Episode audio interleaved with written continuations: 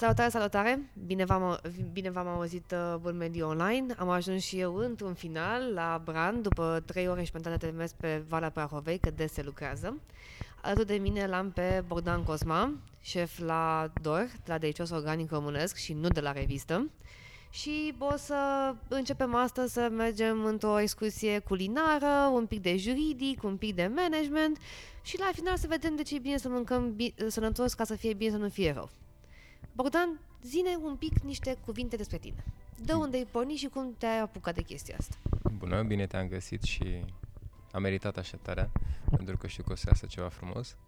La fel ca bă, cerbul ăla pe care l-am mâncat un pic mai devreme cu Ai zis că asta magiunul merge la ăla final. de nucă și... Bine, hai, Deci fie că la asta final. merge la final, dezvăluim totul de la început. um, mă numesc Bogdan Cosma și am început bucătăria sau ascensiunea mea în lumea gastronomică acum șapte ani de zile. Se vor face pe 1 aprilie 2020. A început dintr-o joacă și dintr-o dorință de a afirma calitatea faptului că un om este capabil să realizeze orice doar dacă își dorește. Și că oricine poate să gătească și oricine poate să ducă ceva la rang de artă doar în momentul în care se dedică mai mult decât 100% pentru acest lucru. Adică poate poți să faci o omletă să fie o omletă normală sau o omletă la rang de artă. Știi că na, asta cu oricine poate să gătească.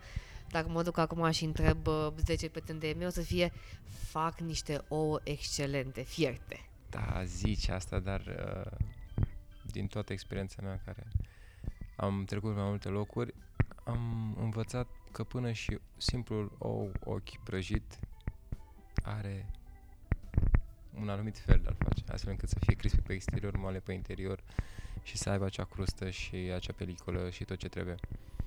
Da, Deci nimic nu e simplu. da, așa este. Puteți să-l dântim acolo în tigaie și asta și asta. și cum ai ajuns? Cum, cum ai că, nu știu, te-ai, te-ai trezit într-o bună zi, ți-ai luat un cuțit și ai zis, domnule, uite, de mâine tai. Mm, Nu. O să fie o mică povestioară, scurtă, nu o să încerc să vă rețin prea mult. Uh, Acum șapte ani aproape, eram în, într-o zi de 8 martie într-un centru de evenimente, nu dăm nume unde am lucrat, eram ca și ospătar. Și am Puteți să avut... dăm nume uh, dacă vrem, adică nu e niciun fel de E problemă. ok fără nume. Am înțeles? Uh, și am avut uh, masa soțiilor șefilor de restaurante care, fiind ziua femeii și fiind sărbătorite, au sărbătorit.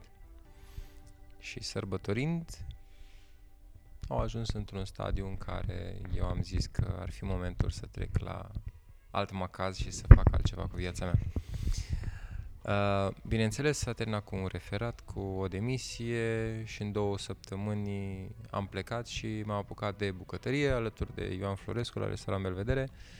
Uh, totul a început cu un scurt interviu, cred că cel mai scurt interviu din viața mea a fost 3 minute în care mi, mi s-a zis uh, ce faci acum, ospătar, ce vrei să faci, bucătărie.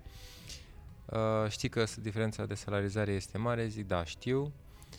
Uh, cât timp vrei să stai aici? Zic eu cât mai mult sau până considerați că sunt pregătit să fac ceva. Bun, ești angajat, du-te jos și dă demisia. Când zice du-te jos, dă demisia, ținem cont că restaurantul Belvedere în Brașov e poziționat în drumul spre Poiană, expresia lui a fost du-te Du-te jos, jos. și dă demisia. Uh, am fost, mi-am dat demisia și apoi la 1 aprilie am început cu dumnealui. Uh, a început ca o poveste frumoasă în mintea mea și realizând că am ajuns într-un loc în care chiar trebuie să te sacrifici și să stai să citești, să înveți zi de zi pentru a te perfecționa și a putea să vii să-i zici zi de zi că vrei să înveți ceva nou.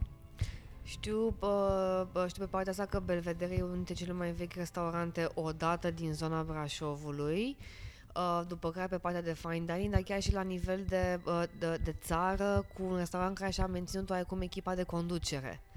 Adică sunt cam aceiași oameni de la bun început. Da, în principiu sunt aceiași oameni. Belvedere, cum îl știe toată lumea și îl va ști pe viitor, a început povestea acum 9 ani, când șeful Ioan Florescu a preluat conducerea bucătăriei și de atunci s-a schimbat tot. De pe mâna lui au ieșit foarte mulți oameni ai bucătăriei sau bucătari sau șefi bucătari. N-aș spune că din mână la au ieșit, doar, au ieșit toți șefi bucătari, pentru că mulți poate au făcut-o doar de moment sau au făcut-o doar pentru a demonstra ceva sau în motive. Am înțeles.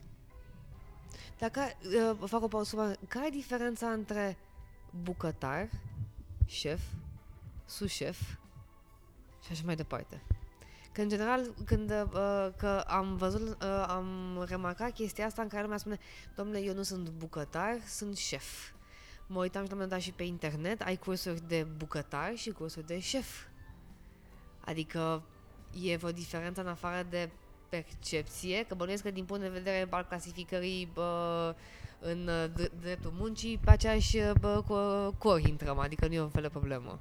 Da, aș putea să vă dau răspunsul din punct de vedere, să zicem așa, al normativelor, să zic așa, de bucătărie, în care ai un bucătar șef, ai un sus-șef, ai un junior sus-șef, ai un șef de pârtie, demi-șef de pârtie și kitchen porterul, Am să înțeles. zicem așa.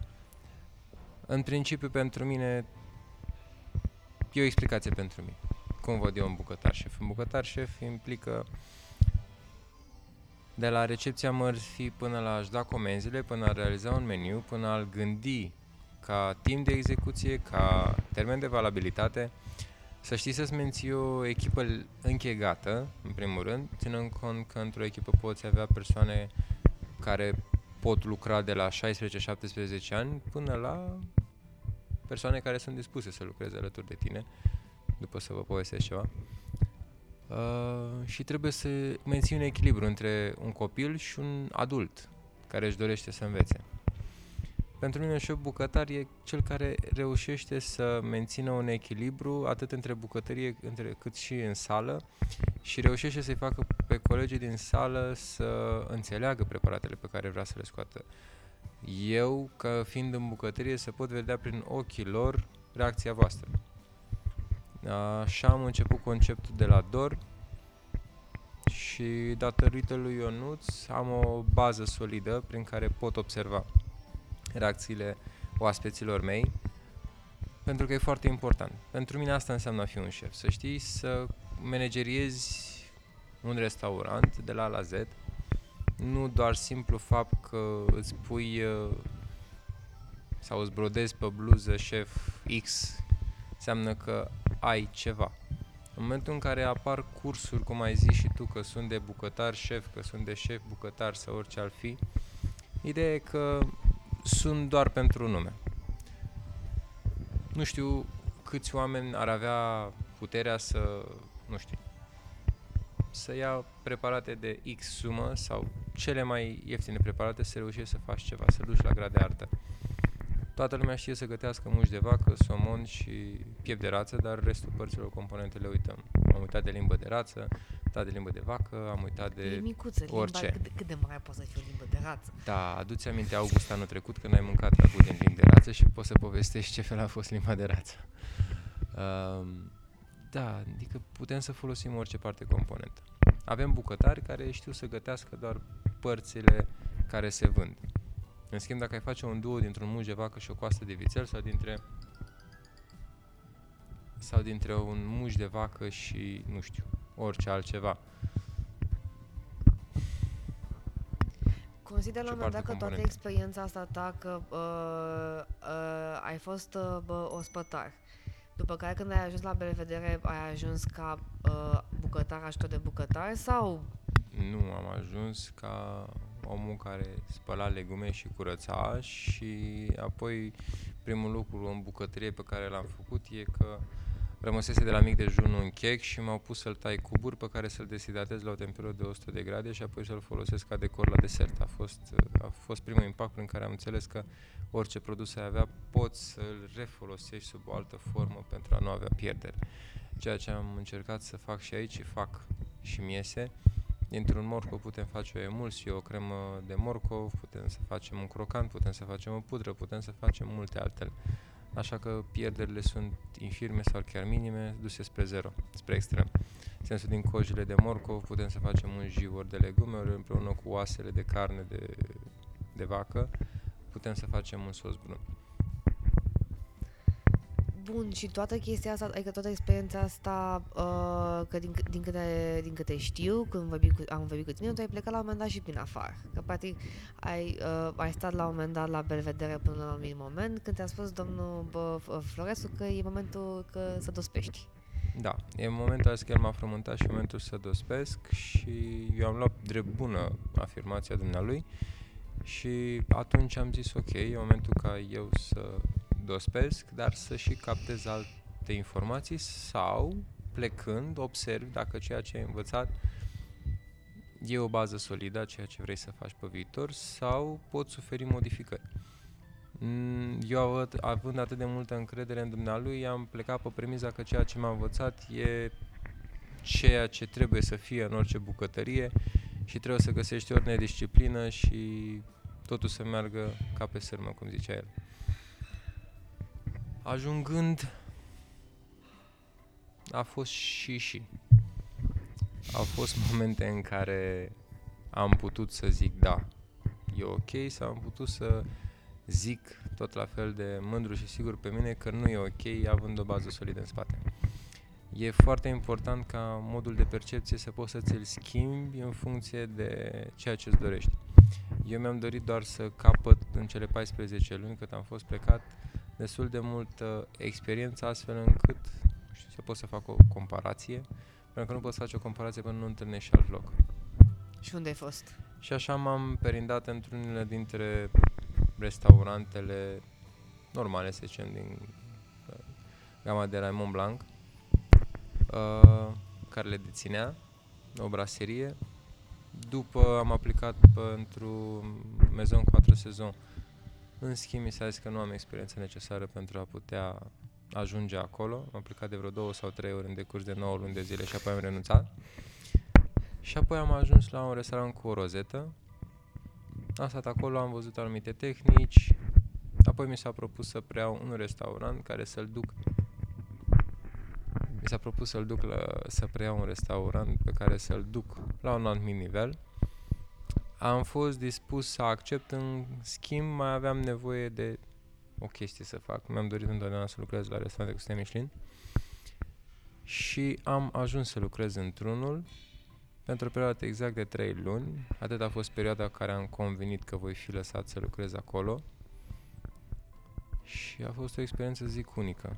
Eram 18 în bucătărie, aveam porci, aveam găini, miere de albine, grădină de legume, grădină de fructe, sere. Potehnici mai trebuiau. Potârnichele le primeam, dar erau, erau deja împușcate și noi trebuia să le scoatem pene cu pene.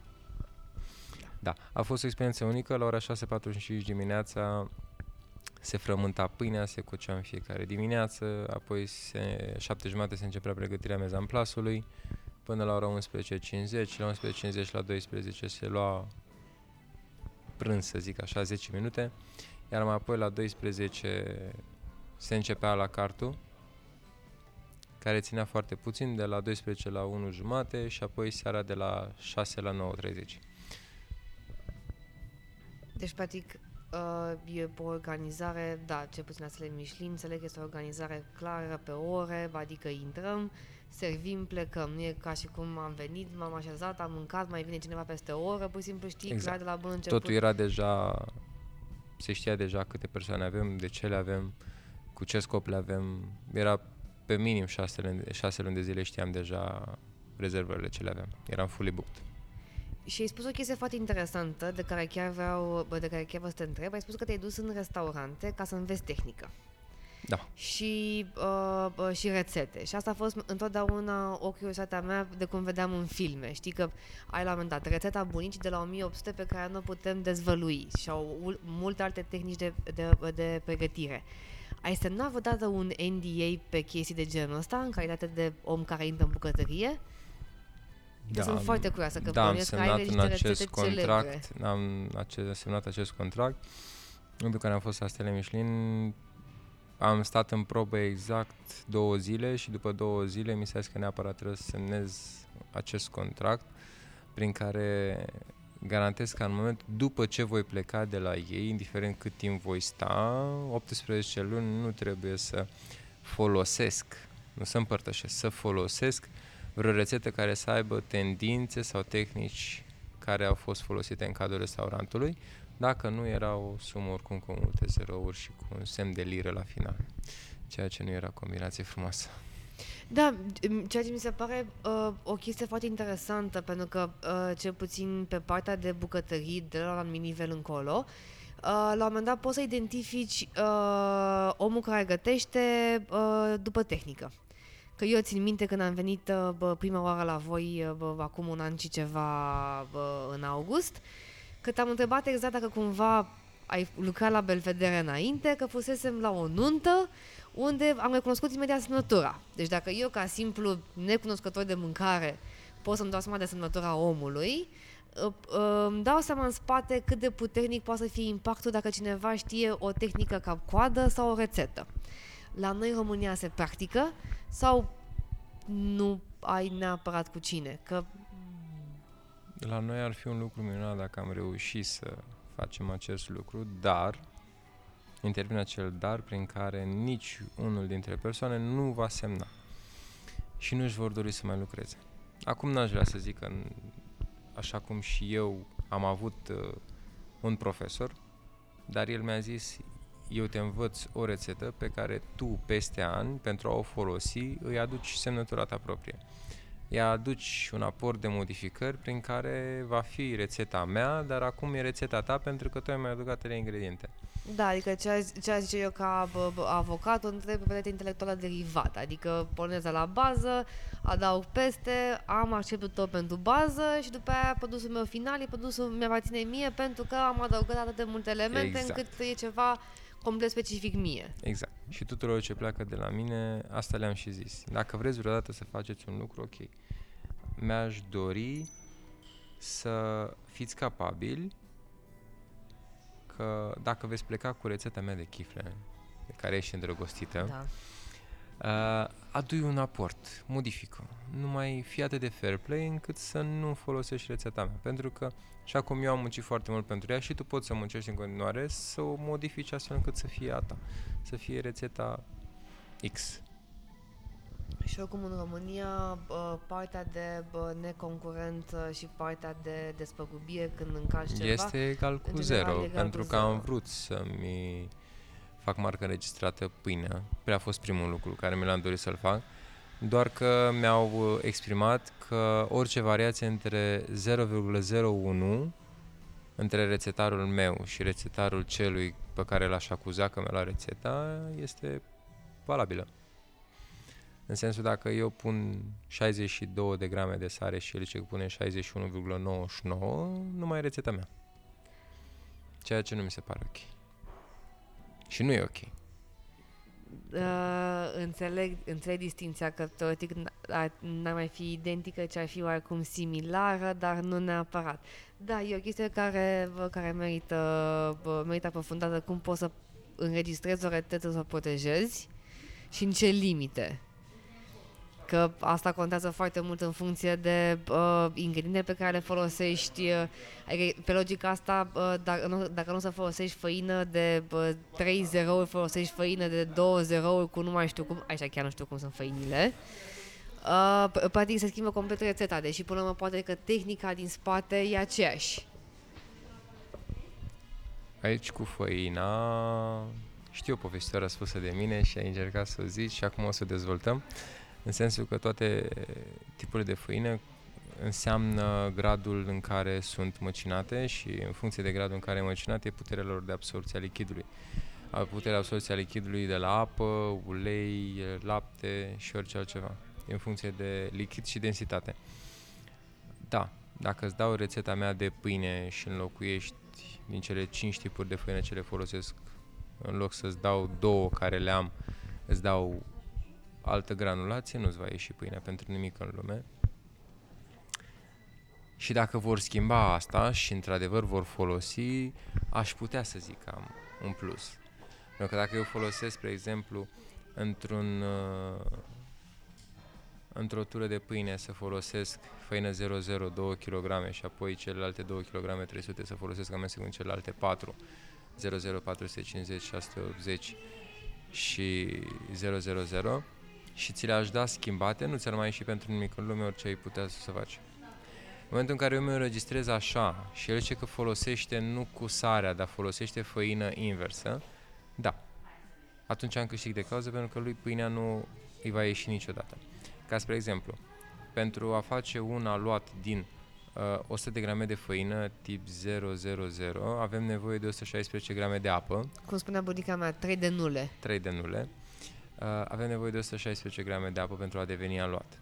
În schimb, făina de 480 are nevoie de 86 de grame de, de 86 de grame de lichid.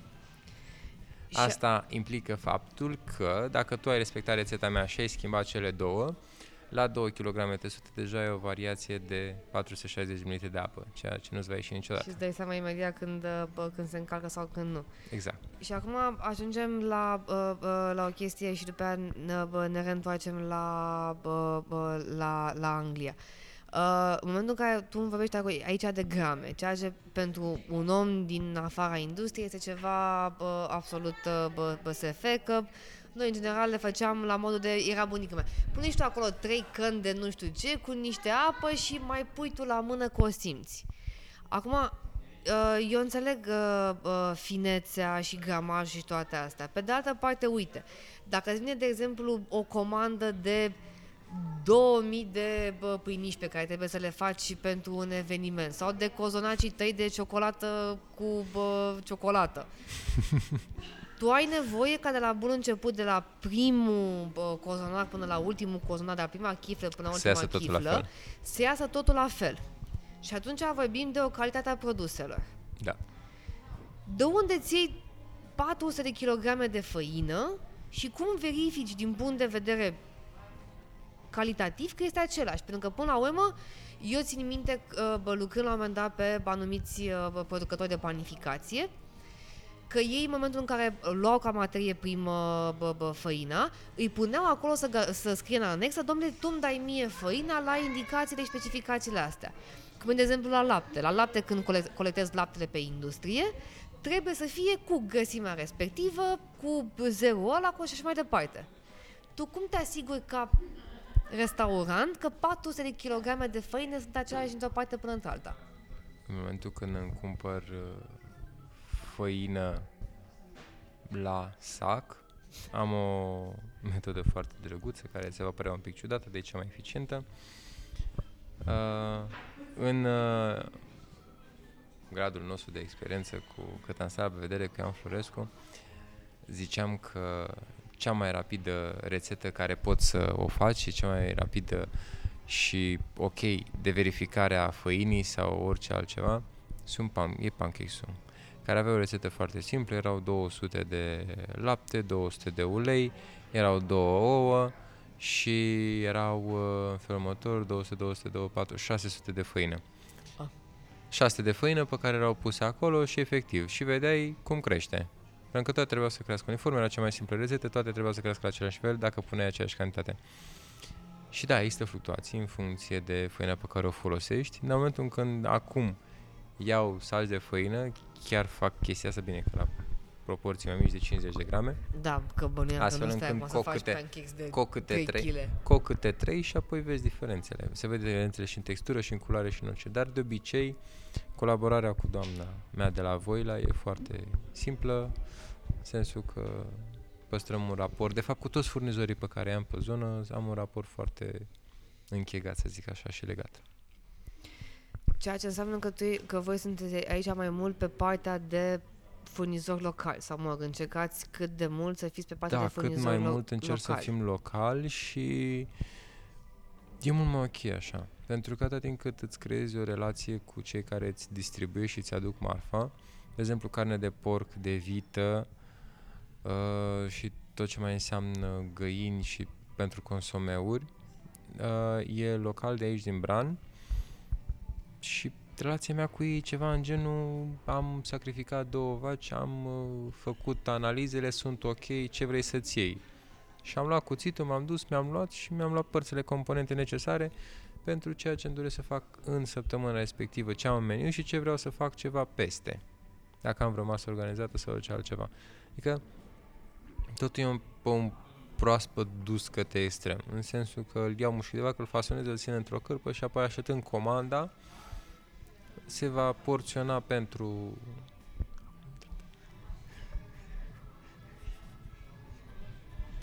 se va porționa și servi.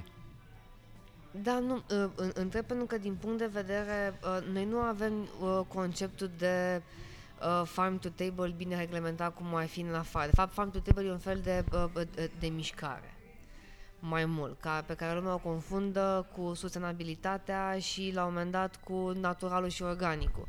Că, de exemplu, mă uitam de când am venit prima oară, că acolo scrie delicios organic românesc. Eu, ca căcotașul din mine juridic, o să întreb, dar e organic? Că na, organic înseamnă că 95% din producție trebuie să fie organică, obții un certificat și după 2 ani de zile și abia după aia poți să pui niște marfă pe, uh, niște marfă pe, uh, uh, pe masă.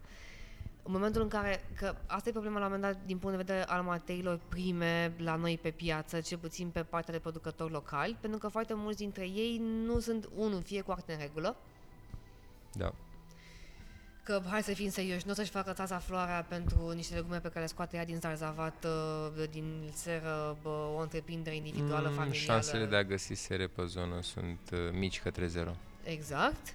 Uh, iar la carne și lactate e undeva cu dute, cu dute vino din punct de vedere al analizelor. Adică la un moment dat lucrând pe industria de lapte, știu că erau probleme inclusiv la modul de cisternă când băgau lapte Laptele acolo și na, pentru că nu puteai să verifici laptele în momentul în care îl bagă în cisternă, te trezeai la fabrică cu bă, laptele care era deja infestat și practic te-a infestat toată cisterna. Și atunci mi se pare, mi se pare destul de complicat din punct de vedere uh, al tău ca restaurant să verifici calitatea produselor astfel încât să te duci după aia la, când vine OPC-ul în control, ANPC-ul, să zici, domnule, uite, eu am proveniența asta. Că asta te, întreb, uh, uh, asta te, uh, te întrebam și din perspectiva faptului că uh, am văzut că aveți, de exemplu, cerb proaspăt pe meniu. Da, cerbul proaspăt pe meniu e cel mai proaspăt în momentul în care începe sezonul de vânătoare, cel de toamnă și primăvară. În rest, cei de la care cumpăr din Harghita, din câte mi-au povestit și toată lumea îi laudă, au un tun de congelare la minus 30 de grade, care pe parcursul celor 12 metri, carnea este făcută analize, vidată și apoi se congelează instant pe cei 12 metri. Și apoi este depozitată corespunzător mie, când îmi aduc factura, pe spate avem toate fluctuațiile din urma ultima lor săptămână de temperatură, deci da, sunt foarte corecți și complexi pe partea asta. Da. Așa am făcut și eu prima oară când am văzut factura pe Da, verso. pentru cei care nu, uh, pentru că nu puteți să vedeți expresia feței mele, am avut niște ori de așa foarte mirați la mod de ce mă? da, ei sunt singurii care, până și temperatura de pe mașina de transport din uh, Harghita și până aici, de când s-au urcat și când au ajuns, mi trec pe factură. Că toate au fost corecte și a fost în regulă din punct de vedere al, bucăte, uh, al bucătăriei, ai la un moment dat cumva norme specifice? Uh, de exemplu, știu că trebuie să ai obligatoriu o linie de apă curentă dedicată. Trebuie ca de, uh, să ai locuri de spălat carnea versus locul de spălat legumele. Să nu stea peștele lângă pui, să nu stea congelatul lângă decongelat, să nu... Mă uitam acum, citeam când veneam, uh, când am venit, uh, condus încoace, că practic ANPC-ul a amendat uh, uh, Glovo, uh, Food Panda și pe uh, Takeaway, care sunt livratori de mâncare, pentru că ghiozdanele cu care livrau ei, alea uh, termoizolante, nu sunt chiar atât de termoizolante și care permite transferul termic inclusiv între alimente. Păi, vorbea, le pui în aceeași cutie. Sau că de ce, de ce bă, sunt uh, curățate cu șervețel cu spirit și nu cu nu știu ce substanță, mă, unii spuneau că îl spălau și în cadă, ceea ce este și mai interesant, acasă. Cum se face, românește vorbind. Da. Și atunci mă gândesc că din punct de vedere uh, al bucătăriei, normele sunt extrem de riguroase.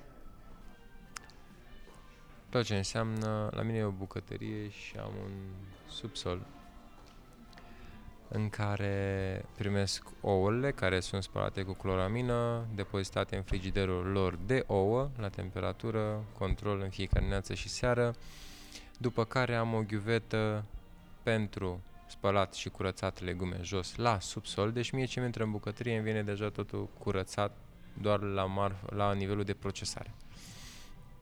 Am uh, preferat să amenajez la subsol o zonă de tot ce înseamnă pregătire, marfă și sus să vină doar el curățat, spălat, pus în geneuri și de acolo să fie gătit și dus spre prelucrare. Pentru că, uh, uh, de, de exemplu, e, mai era o chestie care uh, era în cuiasă, uh, își cere, uh, cel puțin pentru uh, unitatea intimitate publică, își cere OPC-ul să ți la mandat probe 48 de ore din fiecare Da, eveniment eu le pe țin care doar le semn. 24 de ore pentru că mi se pare cel mai fair. Um, și în ultima noastră întâlnire și dezbatere s-a înțeles faptul că putem da termen între 3 și 6 zile, mai lung, în funcție de temperatura la care este gătită, adusă la nivel de semi-preparat, să zic așa. În sensul că dacă eu fac o peltea de gutui, nu pot să-i dau 24 sau 48 de ore pentru că ea a fost gătită timp de 10 ore prin fierbere, în sirop de zahăr și ea pot să-i dau termen între 6 și 15 zile după mine. Deci, îmi- adică pot să asigur că e ok. Să ne gândim cum făceau bunicii noștri acasă și făceau majun și apoi le fierbeau cu capacul în jos și țineau și 2-3 ani de zile. Exact. Adică nu putem să spunem că eu dacă procesez acum o gutuie, nu pot să o folosesc și peste 3 zile pentru că așa scrie în foaie că trebuie doar 48 de ore. Asta mi se pare absurd. Eu sunt de acord cu tine, pe de altă parte, uh, normele din bucătărie sunt oricum ciudate uh, din punct de vedere al modului în care se prepară alimentele și că nu știi exact, uh, că până la urmă și termenul de valabilitate este un termen pe care îl dai orientativ în funcție de modul în care ai gătit uh, bă, Da, mâncarea, temperatura la care a fost gătit. temperatura, structura ei, că în funcție Da. de ce a mâncat bă, vita respectivă poate că se Da, degradează și mai repede sau tocmai, mai din, încet. și tocmai din cauza asta prefer să am acest meniu scurt, care are doar 9 feluri de bază, din care două sunt confit, confitul de rață și de porc, în care nu am nicio problemă, termenul lor de valabilitate ai în jur de 10 zile, dar nu ajunge niciodată să dureze 10 zile. Pentru necunoscători, ce înseamnă confitul? Confit vine în franceză confi și înseamnă a păstra, conserva, gătit la temperatură mică. De exemplu, am confit din pulpă de rață, care este gătit în proprie grăsime timp de 16 ore la 90 de grade, cu toate mirodeniile. E ca și cum ar fi o carne la garniță sau carne la borcan, numai că noi le facem în propria lor grăsime. Și coasta de porc este lăsată la marinată uscată 24 de ore, apoi se gătește 12 ore la cuptor la temperatură controlată, iarăși și apoi uh, se lasă la rece pentru a se seta grăsimea care s-a transformat din grăsime nesaturată în grăsime saturată, ceea ce îți povesteam că e benefică pentru organism și e necesară la un moment dat pentru și acum mașina are nevoie de un ulei care să ungă piesele componente, așa avem nevoie și noi. Pentru că uh, uh, sunt curioasă că știu că uh, discutam ultima oară când, când ne-am întâlnit uh, uh, și cu tine și cu Dorin că vreți la un moment dat să eliminați din meniu puiul și peștele pentru că sunt foarte greu de manipulat din punct de vedere al normelor. Adică Da, odată ce l-ai pentru că decongelat nu mai il- merge. Da, și evit să l-am congelat, de aceea cei ce mi-aduc pui, furnizorul de pui, mereu îi vreau refrigerat și maxim 10 pui. Asta înseamnă 20 de porții și în 20 de porții îmi durează maxim 2 zile. Pieptul de pui care se vede tip puia la Kiev, sensul cu aripioară. Și astfel încât uh, se vinde și e ok, dar prefer să nu am stoc de marfă, pentru de am și optat pentru un meniu scurt, pentru ca la două zile să-mi refac chiar mezamplasul. Mezamplasul de supă cremă îl fac zi de zi. Bine, scăparea noastră e că noi mai avem o locație mai aici de sus care are mic dejun, noi neavând și tot ce îmi rămâne fac dimineața supă cremă și ce îmi rămâne ajunge a doua zi la mic dejun dincolo în cealaltă locație, ceea ce e un lucru minunat pentru noi și ne scapă de foarte multe chestii. Și de aceea prefer să am această pierdere între ghilimele, dar să fie mereu proaspăt zi de zi. Cei drept uh, e, e, e mai simplu că n-așa acum așa minimizezi destul de mult uh, bă, pierderile de pe, bă, de, pe, de, de pe o zi pe alta. Dar ai spus la un moment dat o chestie foarte interesantă care mi-a, care mi-a rămas în minte și anume că practic vă aici munciți, uh, ați lucrat inclusiv cu tine de 16, 17, 18 ani. Da.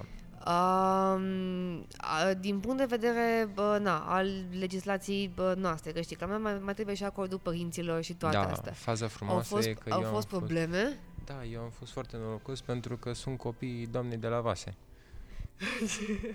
și pentru mine e un lucru minunat, că lucrează cu mama, sub Da, am supravegherea ei. înțeles. Așa că pentru mine e minunat, am scăpat de o grijă. Da, pentru că știu că, pentru că altfel, din punct de vedere Și al oricum, legislației, da. sunt foarte protejați ei și atunci sunt, e, e uh, ei complicat. lucrează sub semnătura mamei, dar ți-am zis, ei lucrează cu mama în bucătărie, așa că e minunat. Și, e, e, și am o curiozitate uh, destul de personală aici, că ca să revenim la, la începutul, bă, la începutul spiritului.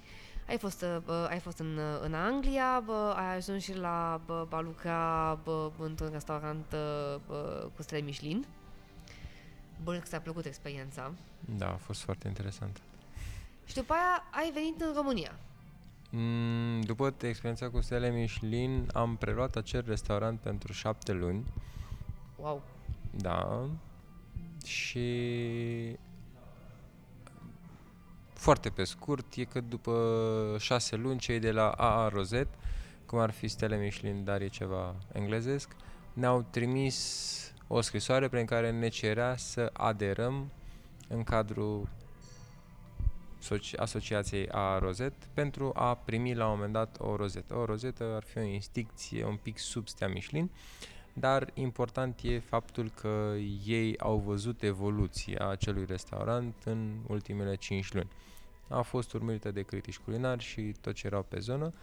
În schimb, ei nu și-au dorit să intre în acest ciclu, să zic așa, Avea un specific restaurantul? Uh, nu era un conac foarte vechi de la vreo 1700 și ceva, care doar își dorea să producă pentru că în ultimii 12 ani nu producea mai nimic. Am înțeles. Și am reușit să-l aduc la un nivel super ok, doar că în momentul când l-am dus la un nivel mai mult decât se așteptau ei, le-a fost teamă să încerce. Și în momentul ăla am fost cel care a zis că vreau acasă. și ai venit acasă. Și m-am întors la vedere. Așa. Pentru că atunci când am plecat am promis că nu voi lucra în altă locație decât pentru ei. Bun, și cum ai ajuns de... ai plecat de la Belvedere? Am plecat în momentul în care am considerat că sunt pregătit să fac ceva pe picioarele mele și să-mi fac un nume. Și acum e curiozitatea mea din, uh, din breaslă. Care este în general dealul unui șef cu locația respectivă? Adică, din ce am văzut eu, ai două tipuri de, de colaborări în general. Fie tu ca șef îți deschizi propriul tău restaurant și practic tu, man- tu managezi să faci tot, fie te duci la cineva cu numele. Adică te duci în locația respectivă. Și atunci, practic, în momentul în care, teoretic, dacă vei pleca și tu din locația aia, voi pleca și o foarte mare parte din clienți după tine. Că acum fac o paralelă și știu că nu e chiar neapărat cea mai bună, dar este. Așa cum eu mă duc după cosmeticiana mea de 14 ani, ca orice femeie care se respectă și după stilistul care, bă, care o tune și o coafează, așa sunt și niște oameni care se duc pentru omul care gătește. E adevărat. Și atunci, cum se fac în general dealurile la voi în industrie? Dealurile la noi în industrie. Dealurile. Te Să angajezi cu contract de muncă? Să zicem, dealul aici a fost făcut de când era un teren o pajește, apoi a apărut o fundație și apoi am zis, mă, oamenii ăștia chiar vor să construiască și au zis că își doresc să lucrez cu ei și în momentul ăla le-am zis, ok, o să vin, o să ne găsim, purtăm o discuție, iar discuția a sunat în felul următor. Dacă mă lăsați să-mi fac nebunie și nu mă deranjați de la ușile cele două batante de unde intru eu și de unde iese mâncarea și nu mă deranjați niciodată, o să vin. Dacă considerați că nu puteți face chestia asta, nu vin. După trei luni ne-am întâlnit și au zis că da, sunt de acord. Și așa am acceptat. N-a fost o discuție pe sume de bani sau... Păi nu, da. Sunteți cumva împărțiți. Și acum, în prezent, bănuiesc. Suntem împărțiți în sens eu mă ocup de tot ce înseamnă lumea mea bucătăria, tot ce înseamnă pregătirea ospătarilor pe bază de meniu și evenimente și multe, adică pentru mine e ca și cum ar fi al meu, ca și cum ar fi parte din mine. Dorin se ocupă tot ce înseamnă hârtii, plăți și multe alte chestii care Eu, nu că nu mi-ar plăcea că am terminat matematică informatică, dar am alte pasiuni mai frumoase. și ne-am împărțit structural exact așa. El se ocupă de partea aia, eu mă ocup de partea cealaltă. Tot ce înseamnă evenimente, dacă e el, se ocupă el, dar tot la mine ajung, așa că e mai simplu dacă îi preiau direct. Am înțeles. Și, de exemplu, uite, bă, că bă, ai, bă, ai evenimente. Știu că la un moment dat uh, e problemă pe, pe, pe industrie, cel puțin așa era și în București. Când îți ia cineva, domnule, uite, am și un eveniment, uh, bă, jumătate de, o- vreau și o jumătate de sală pentru un botez nuntă parastas. Ce faci dacă nu mai vine? Până acum nu am luat niciun eveniment care să nu vină, nu am luat niciodată, nu știu, nu știu cum se numește, Ai vână bani în Uh, avans. Bani în avans. Nu am luat niciodată. Eu sunt tipul de bucătar un pic mai, sau nu știu, bucătar, de om, zic așa, în care la mine totul funcționează foarte simplu. Dacă vrei evenimentul, vii, dacă nu vii, nu vii. Adică eu ce pot să pierd? Decât materia primă, tu pierzi respectul. Dar important e că amândoi avem nevoie unul de altul. Eu să, ca tu să vii să faci evenimentul și tu că vrei să te căsătorești, divorțezi, parastas, nuntă, botez sau orice Fiecare altceva. Cu, bă, bă, fiecare cu ce bă, O doare. chestie drăguță care să-ți povestesc, a fost odată un botez sus, la etaj, au zis că vin, discutasem pe întâi, eu am obiceiul să-i sun pe toți la începutul săptămânii cu pricina. Da, ca să știi exact ce și cum Da. dacă vin sau Nu, îi sun luni de dimineață, între 8 și 10, sigur sunt sunați, în care vreau să știu numărul final de persoane, ora de sosire și de acolo e o poveste. Și aveam într-o zi, într-o sâmbătă, unul exact aici unde stăm noi, un botez și un botez sus. Începeau la două ore diferență fiecare. Sus începea la 12, aici la 2. Cel de sus de la, de la 12 am sunat luni. Nimic. Marți, nimic. Miercuri, nimic. Joi, am sunat și am renunțat. Zi și făcut, am pregătit terasa, evenimentul de pe terasă. La ora 12 încep să vină mașinile pentru evenimentul de sus. Am ieșit din bucătărie, Dorin foarte panicat se uitase pe camere și mă sună Bogdane, fii calm și vezi ce vor domnii. Eu m-am dus și le-am zis, ce căutați? Pe evenimentul. Dar telefon n-aveți? A, bă, da, că am văzut că mă sunați, dar ce să mai discutăm? Mm, ce să discutăm? Faptul că nu ți-am pregătit nimic. Uite, dacă eu aș fi fost acum, dacă noi am fi încheiat un contract și aș fi fost, de exemplu, avocat, ceea ce și sunt, o băgam pe aia, neexecutarea contractului. Eu ți-am Da. zis acolo, adică vreau meniu, adică vreau cu anexa la contract, cu meniul ăla, că am botez. Știi că așa se practică cel puțin la firme de evenimente. Eu știu de când am organizat balul la noi la facultate.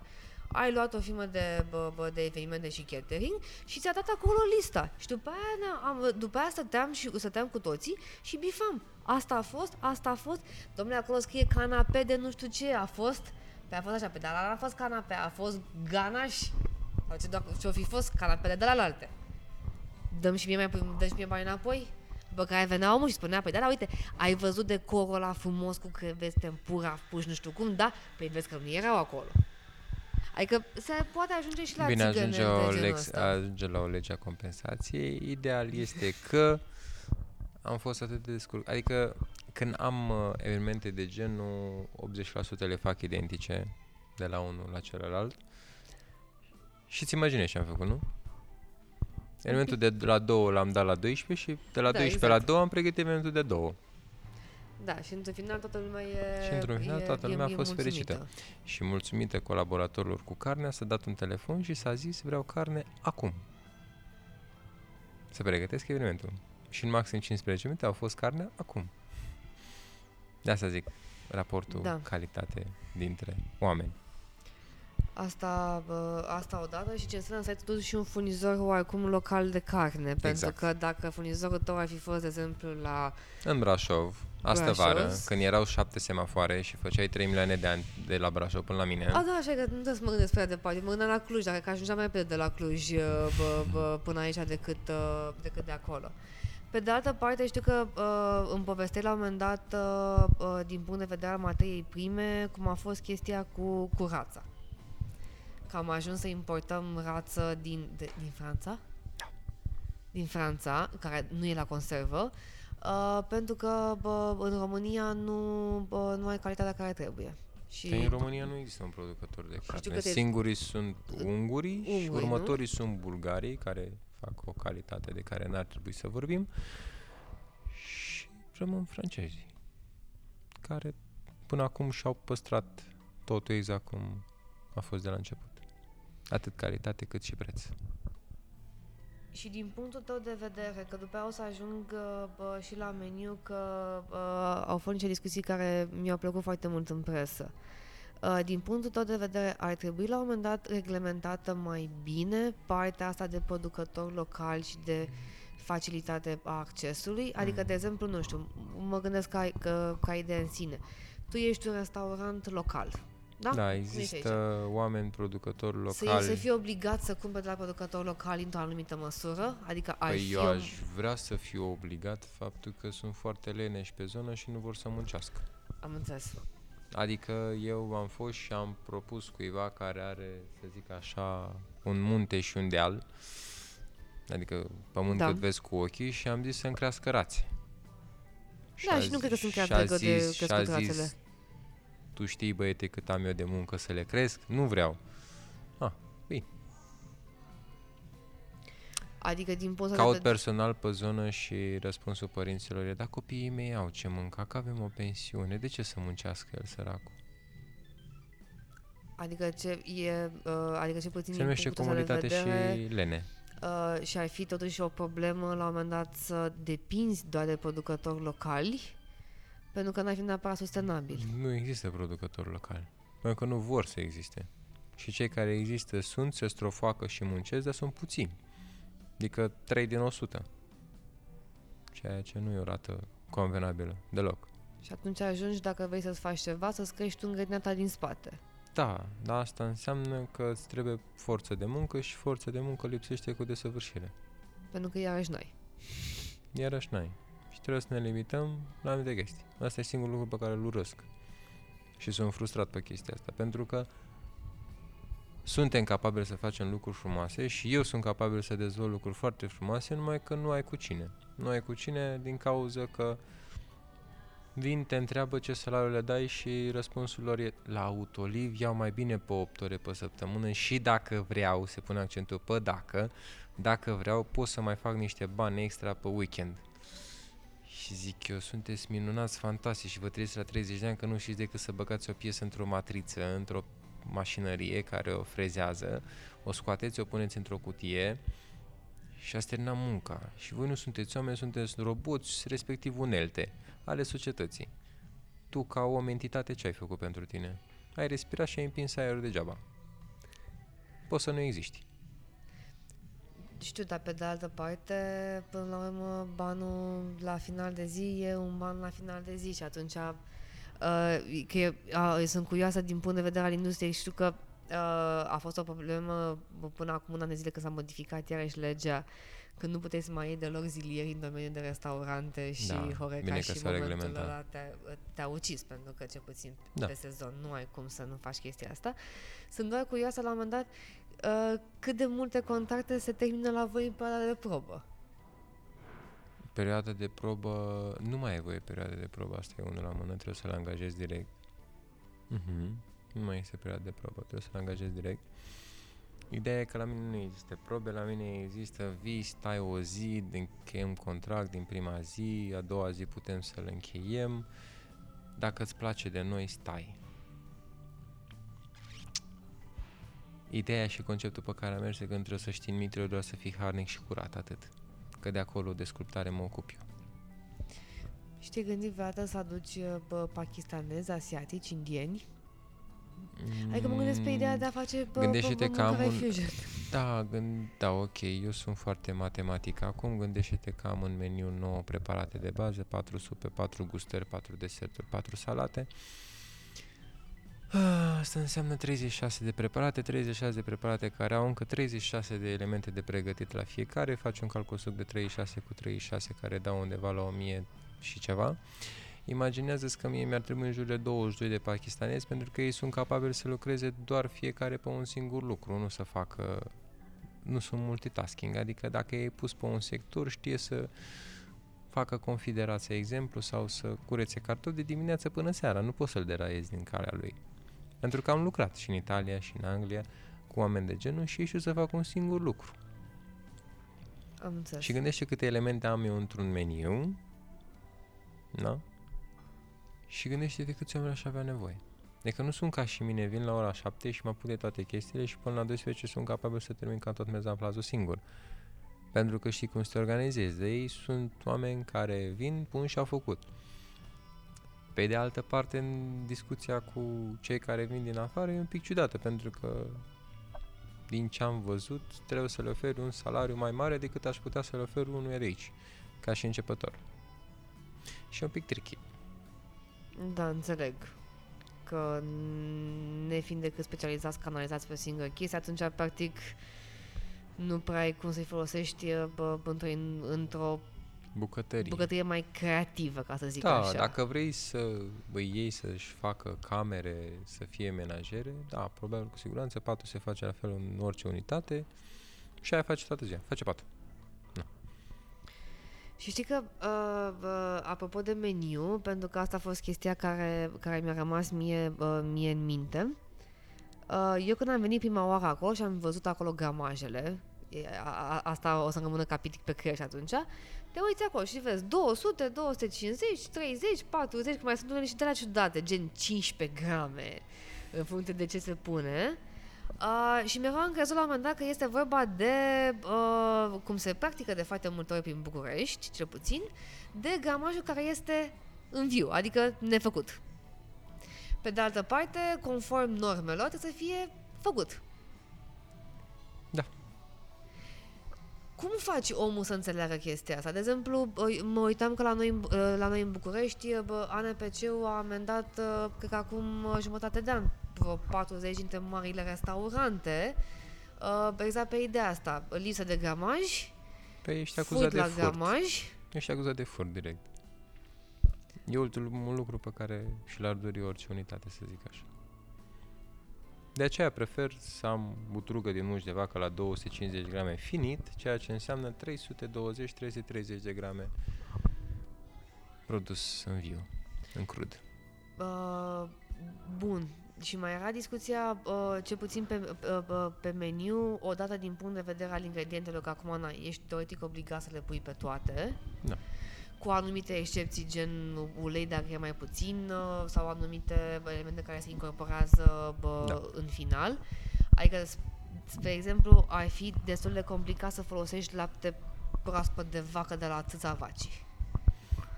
Da, nici nu prea ai cum să-l folosești unul la mână, pentru că, nu că n-aș fi de acord, doar că și acolo e cu dus întors.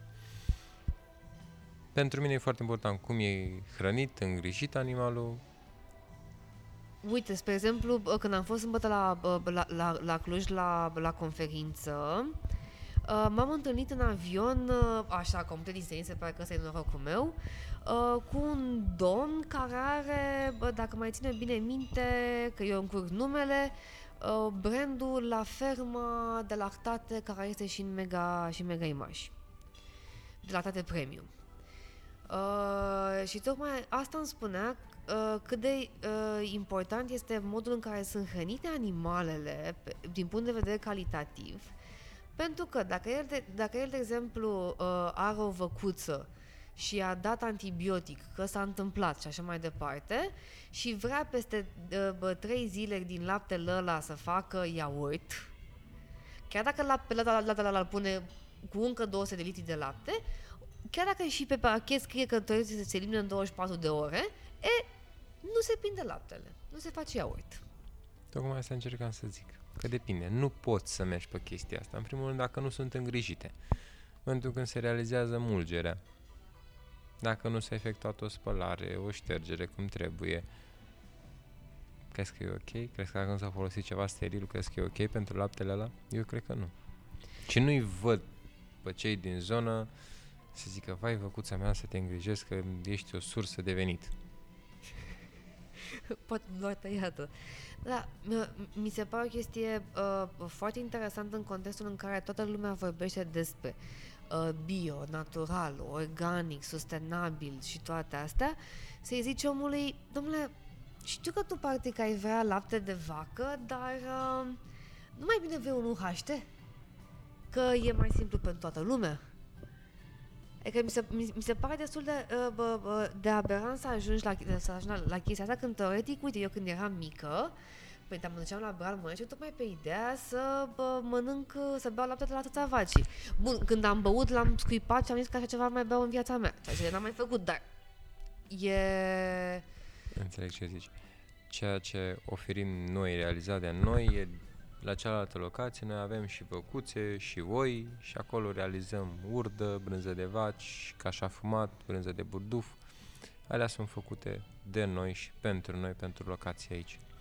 Deci ceea ce folosim. În schimb, laptele respectiv știm că îl luăm noi de îl colectăm noi de la vacile noastre, îl colectăm noi de la oile noastre și e mult mai ok. Și ce producem, producem puțin și folosesc doar în meniul de, de la DOR.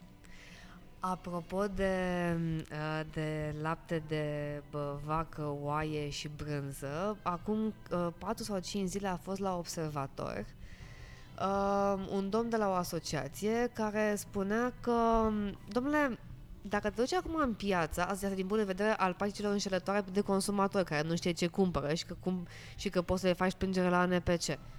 Uh, că te duci, de exemplu, și zice, scrie mare în raft, brânză proaspătă de oaie, 25 de lei kilogramul. Și încerca omul să explice că în perioada asta, adică în noiembrie... Nu există proaspăt. Nu prea mai e proaspăt. Păi nu mai există. Că nu prea mai de unde. Corect. Decât dacă îl congelezi după aia îl decongelezi. Și nici măcar. Asta odată și mă mai trăgea și el, dar așa, foarte finuț câte un semnal de alarmă că nu vă spărați, la 25 de lei kilogramul de brânză, nici ăla de vacă nu iese la 25 de lei. Corect. Bun, și atunci eu mereu întreb, tu cum te asiguri din punct de vedere ce vrei tu, legal, uman, că ceea ce primești e ceea ce dai mai departe? Adică, de exemplu, dacă uh, bă, te, te duci și cumperi, că na, ai, ai niște produse pe care le iei ambalate, da. în care știi clar, domnule, uite, a venit rasa din Franța, cum ar fi, are etichetă una alta, una alta. Te, te duci să, să spunem în Selgras. Și ți iei, nu știu, brânză de vaci vărsată că mai ai nevoie de 2 kg de brânză. Ce faci? Te duci și ceri uh, bă, uh, analizele în spate bă, omului de la, de, de, de la ghișeu? Sau când îți dă carcasa de porc, te duci și ceri analizele de la carcasa de porc? Păi, în principiu, într-un magazin ca și Selgros, tot ar trebui să fim siguri că e Că, o că, că fac ei okay. uh, analizele anterior, nu? Cu siguranță. Așa mă gândesc că ar fi corect. Și uh, normal. Da, și după aia ajung la discuția că s-au închis uh, bă, două centre mai comerciale în București, uh, ale căror nume nu putem să le dăm neapărat, uh, din temir ce motive, cum ar fi că, de exemplu, spălau carnea sau peștele. Eu nu sunt de acord cu carne niciodată. Adică pentru mine... Să o speli sau nu ești de acord cu carnea în general? Nu, nu, sunt de acord, nu sunt de acord să o speli în sensul că dacă ai spălat, depinde de temperatura cu care o speli. Dacă e să o speli, faptul, spre exemplu, dacă ai spălat carne de vacă, orice temperatură peste 28 de grade deja dezvoltă bacterii. Pentru că dacă ai sta să gândești în profunzime când zici carne de vacă, totul înseamnă o bacterie, vacă. Pentru că dacă chiar te recomand să te uiți la CNN a făcut un reportaj despre carne de vacă, carne de vacă este o bacterie deoarece ea mănâncă doar ce înseamnă iarbă și iarba pentru a se transforma în fibră musculară are nevoie de o bacterie care o transformă în cele două stomace ale ei, una prin regurgitare, prin uh, dacă de are facă un stomac tetracameral, adică exact. patru camere. Da. Exact. Și din cauza asta, carnea de vacă este un microorganism. Înțeleg. Pentru că carnea produce, un, ce, un animal care produce carne are nevoie să mănânce proteine. Ei mănânc doar tot ce înseamnă vegetal. Exact. Da, da, asta este o problemă de, uh, uh, de industrie la, uh, la nivel mare, adică știu că mă uitam, noi mai aveam, de exemplu, pe lângă București, mai aveam depozite de legume și fructe. Că ceea ce, ceea ce îmi spui tu din punct de vedere al unui restaurant mi s-ar părea o chestie ideală, Cum e când te duci, de exemplu, în Franța, în Italia, în Spania, în Portugalia, în unde vrei tu și te uiți că de dimineață bă, vine omul cu croasantul pe care și l-a făcut el la casă și ți le pune pe masă și poți să le mănânci fără probleme și nu ți se face nici rău, nici nimica. Sau când te duci la piață și te uiți, "Dom'le, ce legume am eu azi la piață? Uite asta. Pe uite, Da, mă duc și hai gătesc să- asta trei Hai feluri de să mâncare. îți, cum văd eu situația ce mi povestești. Da, și eu mi-aș dori într-o lume ideală, uite, Cum era în, Uh, bă, bă, scuze-mă, cum e în Anglia, bă, chestia alea de care eu am rămas absolut senzațional de, bă, bă, de, de șocat în sensul bun, farmers market-urile de sâmbătă și duminică. da, așa erau și în Italia acum 10-11 ani. Ceea ce încerc să zic, e, da, și ăsta e visul meu, să îmi fac o chestie de 20 de locuri în care să pot să-mi fac croasante și să le dau spre servire. Ideea e că francezul când face croasante face 10-12, nu face ca noi 200 de mii, astfel încât să facă mulți bani. El vrea să facă puțin și bun calitativ și atunci o face ok. Nu poți să-mi zici că nu e așa. Zim tu o locație de mic dejun pentru o cafenea sau ceva care nu face minim 80 de croasante. Chiar se gândește că trebuie să vândă în masă, nu se gândește că trebuie să satisfacă doar 15 persoane care se vină zi de zi. Nu se gândește că vrea să facă pe mic dejun 10 lei croasantul plus o cafea 6 lei, 16 lei ori 15 doar în cele două ore, el se gândește să facă de 7 ori mai mult. Normal. Are logică, nu? Are. Și eu mi-aș dori să am o chestie mică în care știu că am 16 persoane, ori 16 lei și vine exact 350 lei care știu că iau în cele două ore și știu că i-am făcut pe aia constant. Apoi la amiază fac ceva care ea mi-ar constant și apoi fac seara ceva din ce găsesc în piață și am mai produs ceva. Da, eu mi-aș dori într-o lume ideală a mea și la un moment dat poate se va întâmpla că noi avea 60 de ani să-mi fac un uh, chestie mică unde să pot să mă duc dimineața la piață și să-mi cumpăr uh, 3 cepe, un dovleac care l-a cules acum din piață sau să apară 10 tipuri de sfecle, să aibă omul 10 căpățâni să le iau pe ăla, să mi le pun frumos pe masă, să iau un pește sau o carne ce e sacrificat proaspăt, l-am pus pe masă și știu că diseară am 16 persoane la masă și le întind pe toate pe masă și din acolo trebuie să găsesc un meniu, un tasting menu sau să găsesc un meniu din 3, 2, 3 corsuri, astfel încât să pot să satisfac pe acei 16 clienți ca să știu că i-am cursiv. Da, asta ar fi o lume ideală, dar în momentul când noi începem un lucru, aici când am deschis a fost ceva în genul voi o să închideți cu siguranță pentru că nu aveți Biblie. Și am zis, domnule, Biblie n-am citit niciodată și nu știu dacă o să o citesc, dar ideal e că nu am Biblie pentru că eu vreau puține preparate pentru nu avea pre- uh, con- produse congelate și să am mezamplas pentru încă 30 de anunți în bucătărie. Pentru că dacă spun 30 de preparate, gândește câte elemente trebuie să am, ținând cont că ți-am zis câte elemente am pentru 9 preparate. Da. Și unde mai e logica? Că toată lumea cere foarte mult, că știi că dacă aveai și pe aia, aș fi mâncat din aia. Nu ai fi mâncat nimic, pentru că tu nu știi ce vrei. Tu nu vii hotărât să-mi zici, aș vrea să mănânc ceva, să mă simt bine, să beau un pahar de vin. Nu, tu zici că vrei să mănânci și ce poți să alegi din toate preparate? Dacă eu am puiul la 50 de lei și am porcul la 49, tu o să zici, nu, nu te interesează ce poți să-ți oferi, te interesează ce puiul meu scump cu un leu. Eu sunt complet de acord aici. toate chestiile astea nu au logică, pentru că noi nu avem o cultură gastronomică, noi venim doar să arătăm că poate putem să ieșim undeva pentru că ne permitem sau putem să ieșim că ieșim. Dar nu iese nimeni să mănânce sau să simtă ceva. Foarte puțin. Uh, sunt, sunt de acord cu tine aici. Problema mai este că uh, m- tu spuneai la un moment dat că refolosești uh, bă, elementele care îți rămân, da? Adică Da. M-a, eu automat m-am dus uh, bă, cu mintea la bă, bă, all inclusivele din uh, bă, Turcia și Bulgaria, unde ce nu se, co- ce nu se ba- dacă ai un piept de pui care nu se consumă astăzi, îți băgă mâine în salată. Mm, Nu mă referam la asta, Eu- mă refer nu- la ce înseamnă blaturi din care se fac crumble, din care se fac praline de ciocolată, din care se fac uh, trufe, din care se fac orice. Știu, pe de altă parte, uite că citeam că am fost eu foarte curioasă și legislația te limitează în care spune că un produs făcut deja finit pentru o chestie nu poți să mai folosești după aia să-l incorporezi la o altă chestie, Nu, ceea ce mi se Nici pare... măcar nu am făcut referire la asta, de asta zic că în lumea mea ideală ar exista un restaurant din ăsta în care știu că îmi iau doi pui și din aia doi pui trebuie să fac trei feluri de mâncare și aia a fost povestea. că știu că vorbeam și cu cei de la bătăria, bă, de unde îmi cumpăr eu pâine din, uh, bă, de, bă, bă, din București, de, de, de la Grey Bakery, în care spuneau, domnule, eu aș vrea ca mâine să pot să mă duc în școli cu pâinea care îmi rămâne. Nu ai voie, sau pentru că asta nu să- este că nu ai ambalat voie. sau sigilat. Ai voie doar cu Exact. croasante deja care să fie preambalate și vechi de minim 2 ani, că așa e ok. Am încercat și eu să fac chestia asta cu Dorin, în momentul în care am foarte multe evenimente cu clienți încăpățânați și care nu pricep mâncarea și nu pricep faptul că atunci când scriu un meniu mă gândesc faptul că ai și carbohidrați, ai și lipide, ai și zahăr, ai și glucide, ai și sos, ai și salată și nu trebuie să vrei mult în farfurie pentru că ai deja patru feluri de mâncare și când vrei și mult și patru feluri o să ajungi ca la un moment dat eu să arunc atât de multă mâncare încât o să vreau să nu te mai văd niciodată. De acord. Și am încercat cu Dorin să facem pachetele, să ducem la o casă de copii Nu ai din cum. Zărnești. Nu ai cum. Nu te lasă nu legislația. aveți voie. Da. De ce? Tocmai am hrănit 200 de oameni aseară. De, de, de ce n-au voie să mănânce? N-a Da. murit niciunul până acum. Nu de, de ce contează. n-am voie să te hrănesc pe tine? De ce n-am voie să fac ceva cu ea?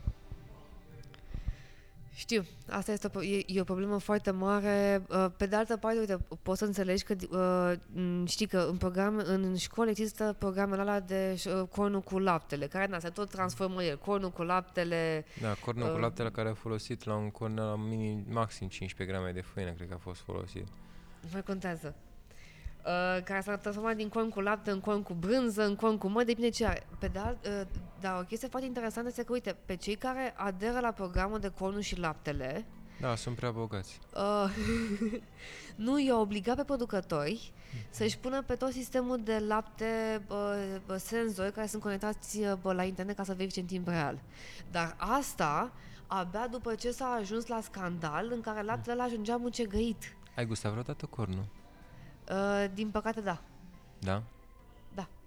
Ai preferat să stai flămândă doar cu apă? Da? Bun, atunci suntem în aceeași barcă. Da. De ce nu se iau măsuri?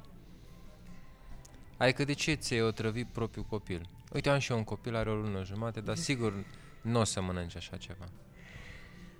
Să trăiască. Pentru că laptele este mult mai...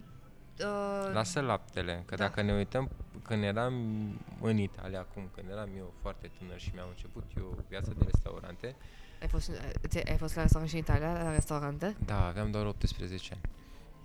Și ai făcut ce acolo? Ce am făcut acolo? Păi am făcut de la spăla vase, am făcut uh, ajutor bucătar, barman, ospătar, măcelar, multe chestii care în idealul meu uh, de viitor, care ți-am zis mai devreme că mi-aș dori să fac, ar trebui să știi de toate. Pentru mine un bucătar înseamnă complet, înseamnă să știe să-ți facă de la o pâine până la un desert, adică să te surprindă în orice parte a momentului în care ai intrat într-un restaurant. În momentul în care un bucătar și să facă doar pâine, ok, ești brutar și rămâi brutar. Pentru care știi să faci doar ciocolată, rămâi ciocolatier. În momentul în care știi să faci un desert, rămâi patiser sau bucătar pe desert, să zic. În momentul în care știi să faci doar uh, uh, mâncare, ești nimic. Știu Poate că- am fost dur, dar tu nu poți să-mi oferi nimic. Tu nu poți să oferi un aport unui restaurant în momentul în care tu știi să faci mai mâncare. Știu că mi-ai spus la un moment dat că pentru tine uh, o, o provocare a fost uh, să devii măcel, să te duci într-un restaurant unde e cu carne ca să înveți să tai. Da. Ceea ce uh, mi s-a părut uh, bă, senzațional uh, că n-am mai uh, primisem și o cutitul de la, bă, de, de la Cut Store și după aia chiar am stat să, să citesc și știu că spuneai și tu cât de important este să tai fibră, să tai carnea pe fibră, să o sigilezi, să una să alta Exact. și când ai spus că în afară de restaurantele vegane și vegetariene, uh, în rest vei lucra tot timpul cu carne. Că, da, așa este. Da, ai spus o chestie foarte interesantă uh, uh, apropo de meniu, uh, cu carbohidrați, proteine, lipide, găsim și așa mai departe și că ai nevoie de toate în ele. Știi că uh, a fost la un moment dat uh, o discuție referitor la uh, scrierea pe meniu a valorilor nutriționale. Că știi că s-a modificat regulamentul și co- din, din 2016, teoretic și și practic, ar fi trebuit ca pe toate meniurile să fie valorile nutriționale. Uh, și atunci a fost o mișcare destul de puternică a întregii Bresle, cel puțin în media, sigur a fost, în care spuneau, domnule, eu sunt uh, bă, șef bucătar, gastronom, uh, nu știu care, nu stau eu acum să mă duc în bucătărie să fac uh, combinări pe mutări și aranjamente ca să zic omului ce și cât mănâncă. Și singurul care se lăuda cu chestia asta era, cred că, Hotel Rosmarin din Predeal, la ultimul comunicat de presă pe care, pe care l-auzisem. Ți se pare la un moment dat că ar fi o chestie utilă? Nu știu ce ar putea să zic dacă e utilă sau nu. În afară există chestia asta foarte des, adică am văzut inclusiv la tot ce înseamnă bă, bă, Starbucks și așa mai departe că toate cafenelele au și restaurantele. Mi-ai dat răspunsul. Încercase să mă închizi, dar mi-ai dat răspunsul. Păi, Logic că McDonald's, KFC, Starbucks, normal că au puse, pentru că cartofi dați prin zahăr prăjiți și știi cât aport caloric îl are zahărul, cât are amidonul din cartof, uh, mereu le dai 142 de grame, exemplu, uh, chifla din burger are minim 25 de grame de zahăr, poate chiar 50 pentru mine că e extrem de dulce ca și cum ai mânca o brioșă, adică muffinsul, dacă guști pâinea de la McDonald's cu muffinsul de la McDonald's, muffinsul nu e atât de dulce ca pâinea, fă o probă. Nu sunt răutăcios de adevăr. Am înțeles. Uh, în sensul că lor le este foarte ușor să facă chestia asta. În Păi și ție te- meniu, pe, pe, îmi dar știi tu bucătăria. spui, de exemplu, la, tu, tu mi-ai spus că la chifla ta folosești atâta grame de făină, atâta grame de apă, atâta grame de aia, atâta grame de aia. Da, o pentru pui pâine, într-o da, pen, aplicație da, și o pen, da, pentru tai. pâine mi este foarte ok, dar zi de câte ori ai fost la mine și ai mâncat și de câte ori s-a repetat vreodată o, o chestie? Păi nu știu, că eu mereu m-am întrebat, de exemplu, când, ai, când tragi legumele în untură, bă, câte bă, calorii stau, bă, au- am din untura aia ca să știu de Păi câte ori aș mă duc la put- sală. Da, de câte ori duci la sală, tot de câte ori duci și până atunci, pentru că untura aia, ți-am zis, nu e prăjită, ci e realizată în urma confitului, care e la o temperatură controlată tot foarte multe ore și s-a realizat iar transformarea. Adică dacă ți-aș face acum o lingură de untură de rață care o am clarifiată, albă, zici că e zăpadă, o să zici că nu e adevărat. Da, da, uite, de, de exemplu, oamenii, oamenii, nu, oamenii nu înțeleg. Dacă te duci, de exemplu, în afară chiar și în Uh, magazine. E mai ok în zilele noastre decât untul, care cel mai Yes, de probabil acord. e unt, uh, decât uleiul de floarea sarului, mai bine să-ți folosesc untura de rață care e din grăsimea de la rață. Și care e ceva, aș putea zice, natural. Pentru că untul care să-i dai termen, Trei ani. cum văd pe unele Bine, hai doi. pachete, nu mai vorbim, adică e absurd. Ținând cont că untul ulei și îl freci să grăsimea smântâna să obții untul, stai și te gândești că undeva e ceva. Înțeleg ce zici. Eu mă referam la un moment dat pe partea, adică mă referam la un moment dat și pe partea de, uh, de educare, că ai văzut, te duci, de exemplu, în uh, bă, în Germania. În Germania e obligat ca pe toate ambalajele să scrie pe față, că știi cum este, îți cumperi o pungă de cereale Da.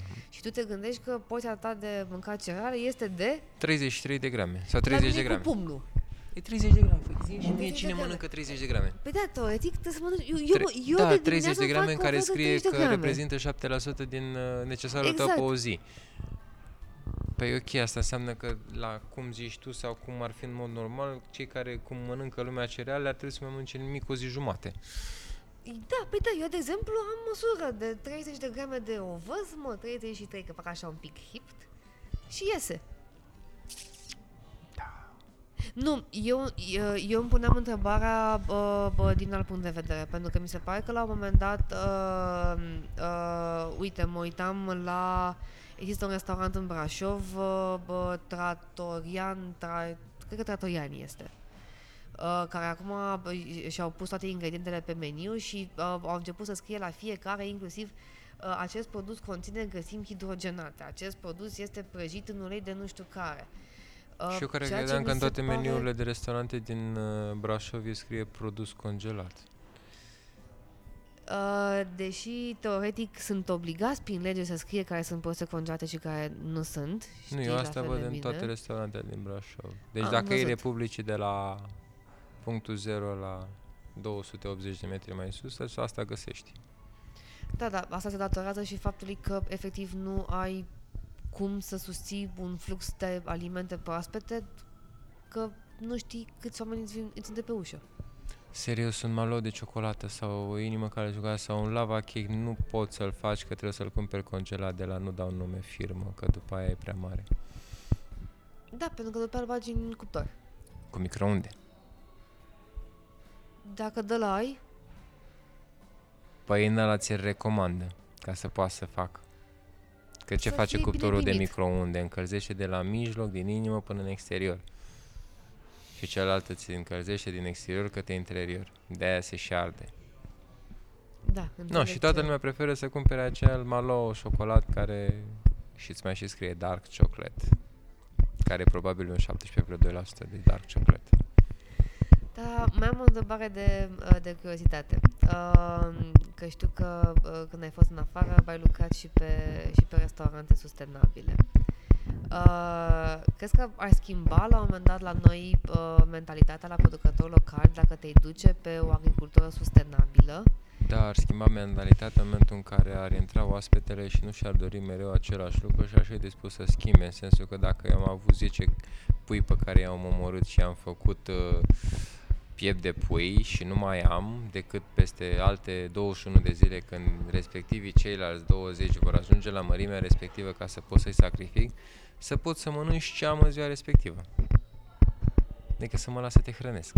Dacă tu vii doar pe o chestie, că îți dorești doar chestia aia, indiferent, n-am ce să-ți fac. Ce a de pe o cartofi prăjiți?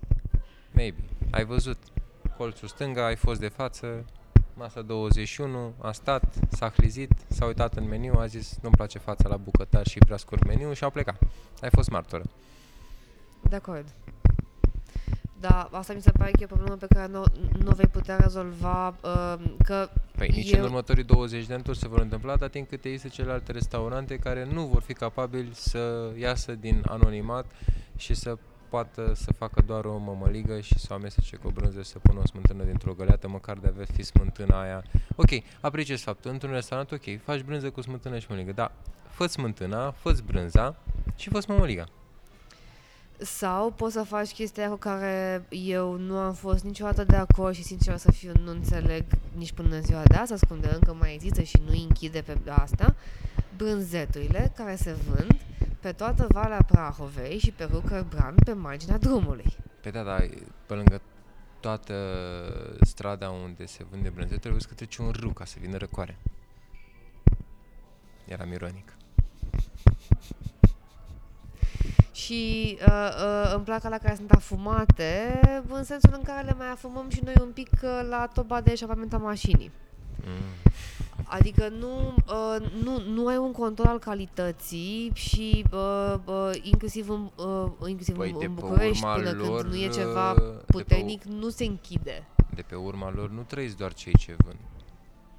Trăiesc toți ceilalți. Da, chiar, ai avut un, un control de la, de la autorități până acum? Da, am avut exact trei. Și toate trei înaintea celor 14 ambasadori ai lumii, înaintea celor 120 de cancelari ai lumii și înaintea celor uh, doi ambasadori ai uh, Israelului și nu mai știu ce a fost. Și cum decurge? Că eu, sunt- eu sunt tare curioasă. Cum decurge, se închide restaurantul și încep să vină toți cei minunați care, toți cei care sunt cu antitero în primul rând, ei sunt primii și vin și controlează și apoi îți sigilează bucătăria și îți iau probe din orice ai, de pe mese, tocătoare, cuțite, mâini și multe altele, Serios? da? Șase eșantioane din toate felurile de mâncare ce le vor servi, cinci eșantioane din toată mâncarea pe care o ai în bucătărie, Da, nu, eram curioasă pentru că și nu, au niciodată nu știu cum uh, se face calcoadă. 150 de minute în care trebuie să fac analizele. Aha, pe repede înainte. Da. Deci, practic, tu orice ai avea în bucătărie va fi la un moment dat uh, bă, testat. Mm, Da, se face de dimineață și cu o oră înainte să vină masa se dă ok sau un cancel. Am înțeles. Da, nu, mi se, mi, mi se pare că este foarte, bă, bă, foarte interesantă, mai ales că sunt destul de rapizi.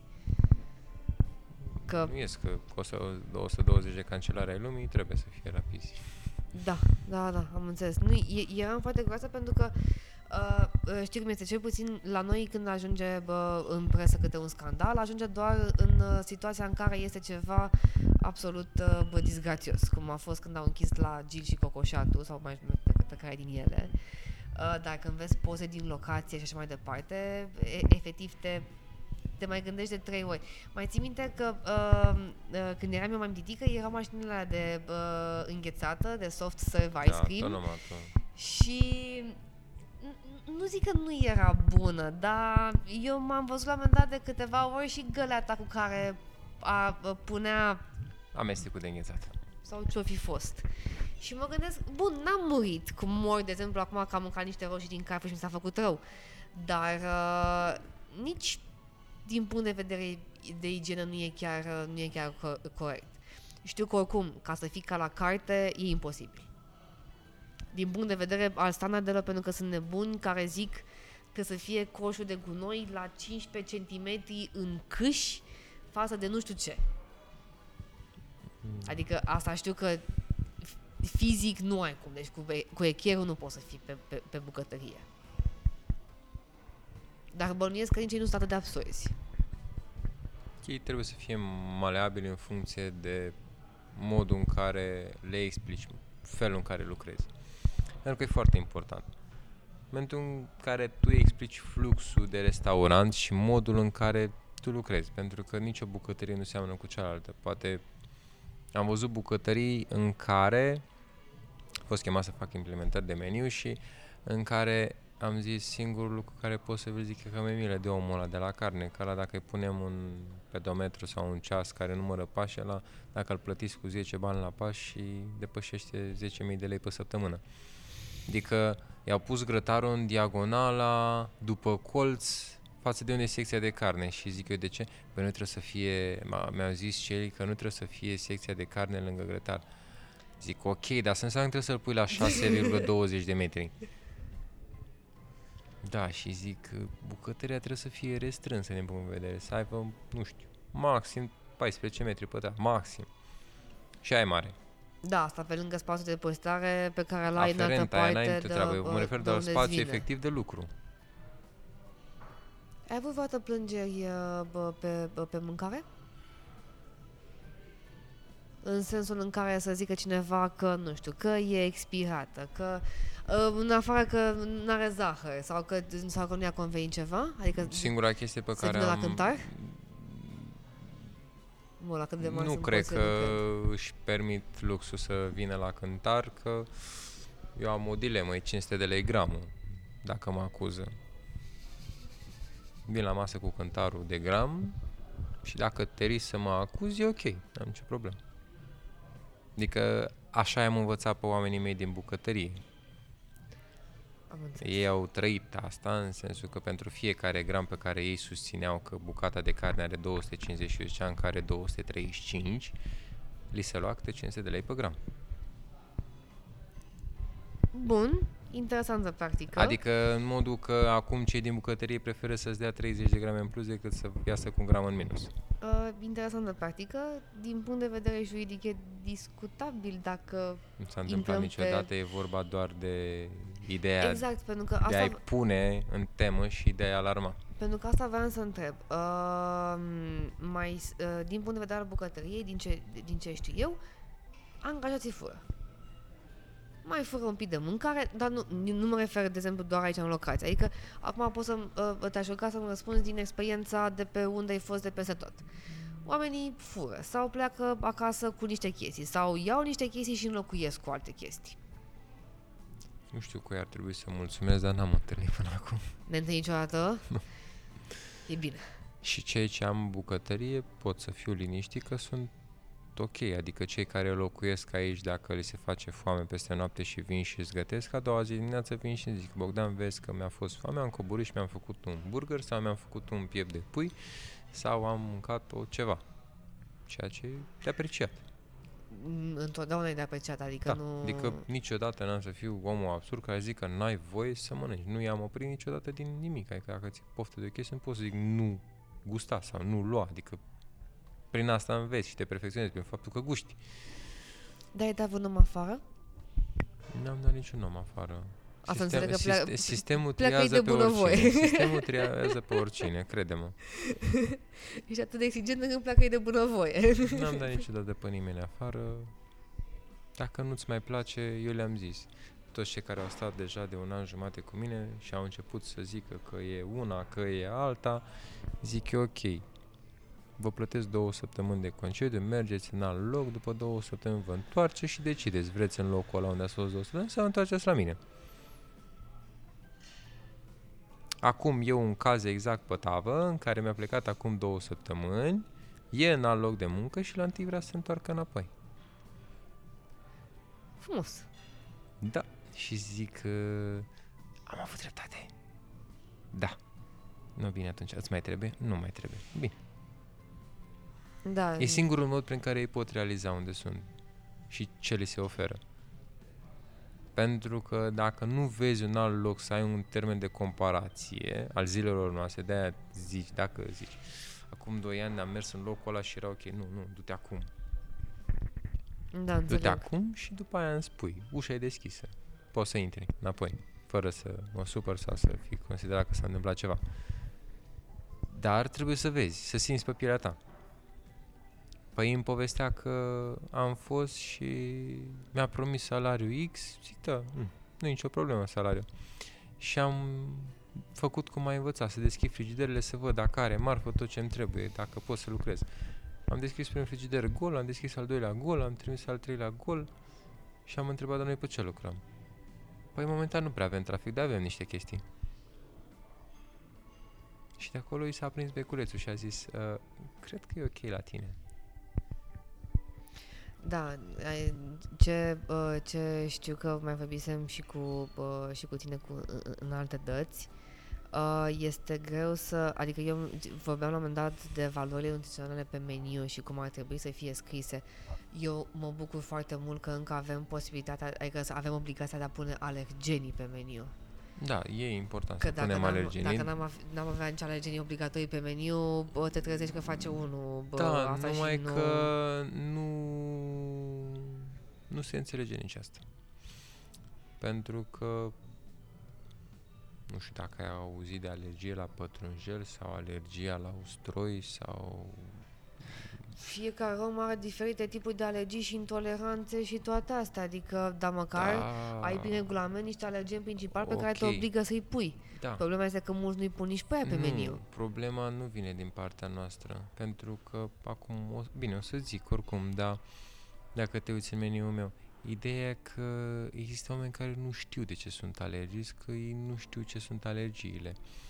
Și da, păi, modul prin care mi-am dat seama e că dacă te uiți în meniul meu, fiecare preparat are toți alergenii trecuți. Deci n-ai voie să mănânci nimic. Chiar fiecare preparat are tot alergeni. Da, poți să iei meniul și să te uiți. Doar cel de, nu știu, cred că 9 care e crustacee sau 7 care e crustacee, pentru că nu am crustacee. Ah, am înțeles, da. Dar rest sunt trecute toate doar din pricina asta. Pentru că nimeni nu e capabil să zică sunt alergic la punctul 2. A, sau pe ideea că la un Pentru moment că dat el te dacă duci zice și faci în aceeași chestie că- și poate să atinge Exact, și toate pentru că, astea. da, pentru că el a zis la un moment dat că avea clăpurțe de clătite și el zice că e alergic la gluten și și-a comandat clătite. Zic, tu ești sănătos? Scrie unul, făină. ce glutenul? Păi ce, făină e gluten? Și zic, de ce n-ai bă, ești alergic tu? Știi că apropo de Nu, chestia... păi lămurește-mă, cum vine da. treaba asta? De-aia am preferat toți alergeni, toate preparate au toți alergenii. da, am, Deci nu poți să mănânci nimic. Ești alergic, nu mănânci. Sau Știi dacă ce ești vrei să alergic, îmi spui? zici, măcar atunci când vezi că sunt toți alergeni, îmi zici, vreau să mănânc doar aia și cu aia. Și aia și cu aia îți fără dau. asta. Exact. Pentru că dacă nu, nu vorbesc.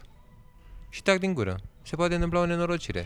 ascultam un podcast pe, uh, exact pe tema asta, uh, prin care uh, ar trebui să ajungem că atunci când intri într-o butărie, uh, să scrie mare. Uh, vezi că făina are gluten. Pentru că lumea a ajuns să zică, ce puțin pe partea de, de gluten, care a devenit un trend, uh, uh, un trend pe chestia asta, uh, că, domnule, eu nu știam că făina e gluten. Și sunt toți, "A, da, cam asta este, adică dacă nu scrie fără gluten, e cu gluten.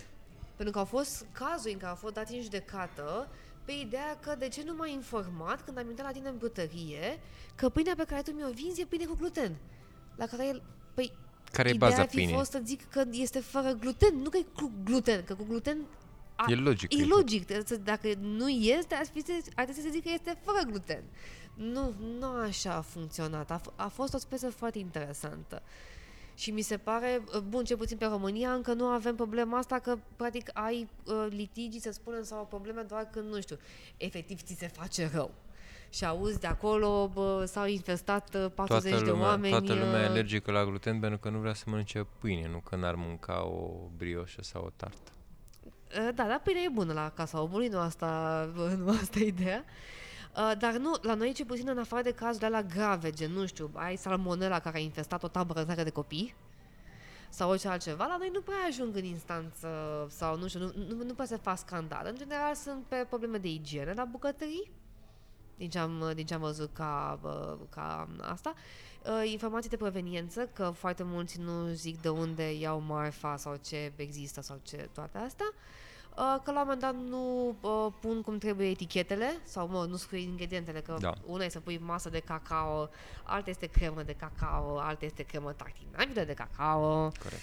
uh, care, deși nu ai conta, la un moment dat contează.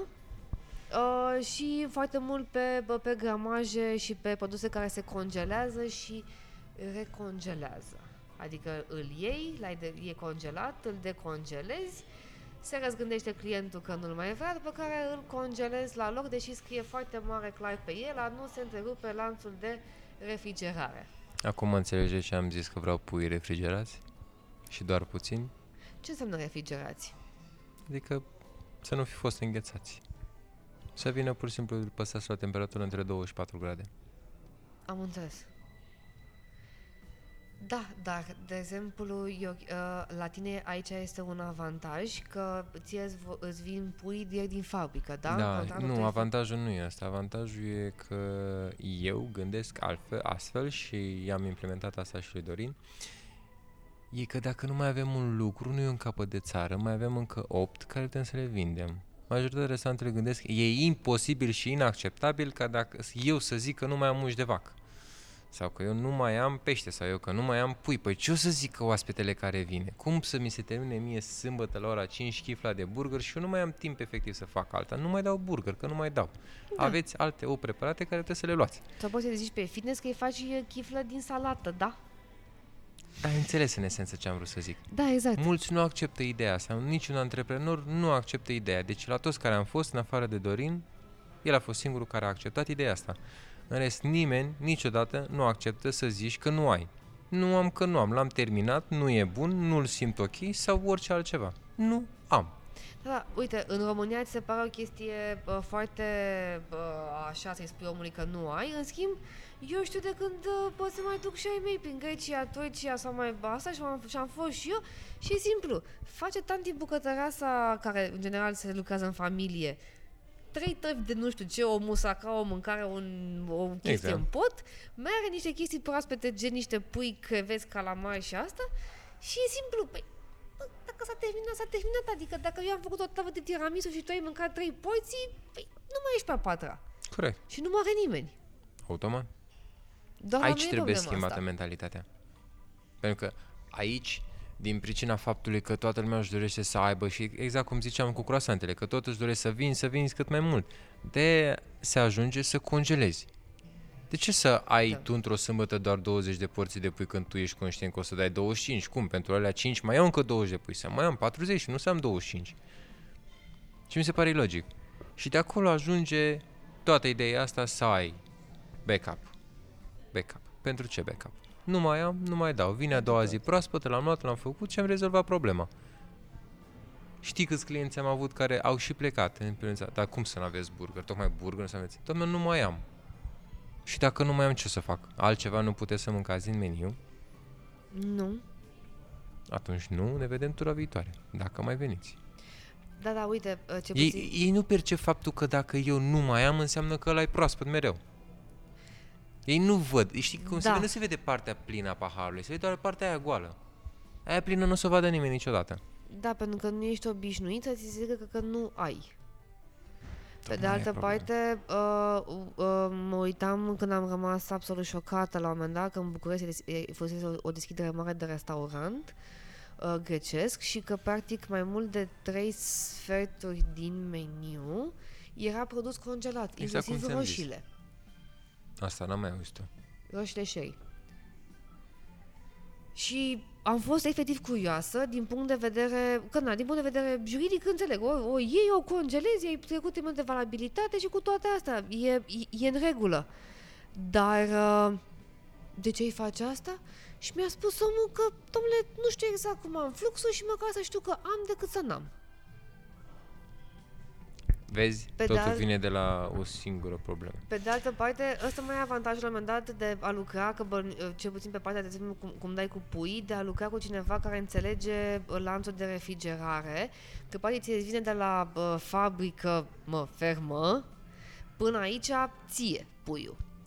La Mega Image, de exemplu, dacă ai fi, până îl încarcă și, des- și îl descarcă, îl mai lasă un pic afară Să-l pe bată rampa de soarele. încărcare, până când vine cineva, capitanul de management de categorie, care să le ia de acolo și mai bate un pic soarele.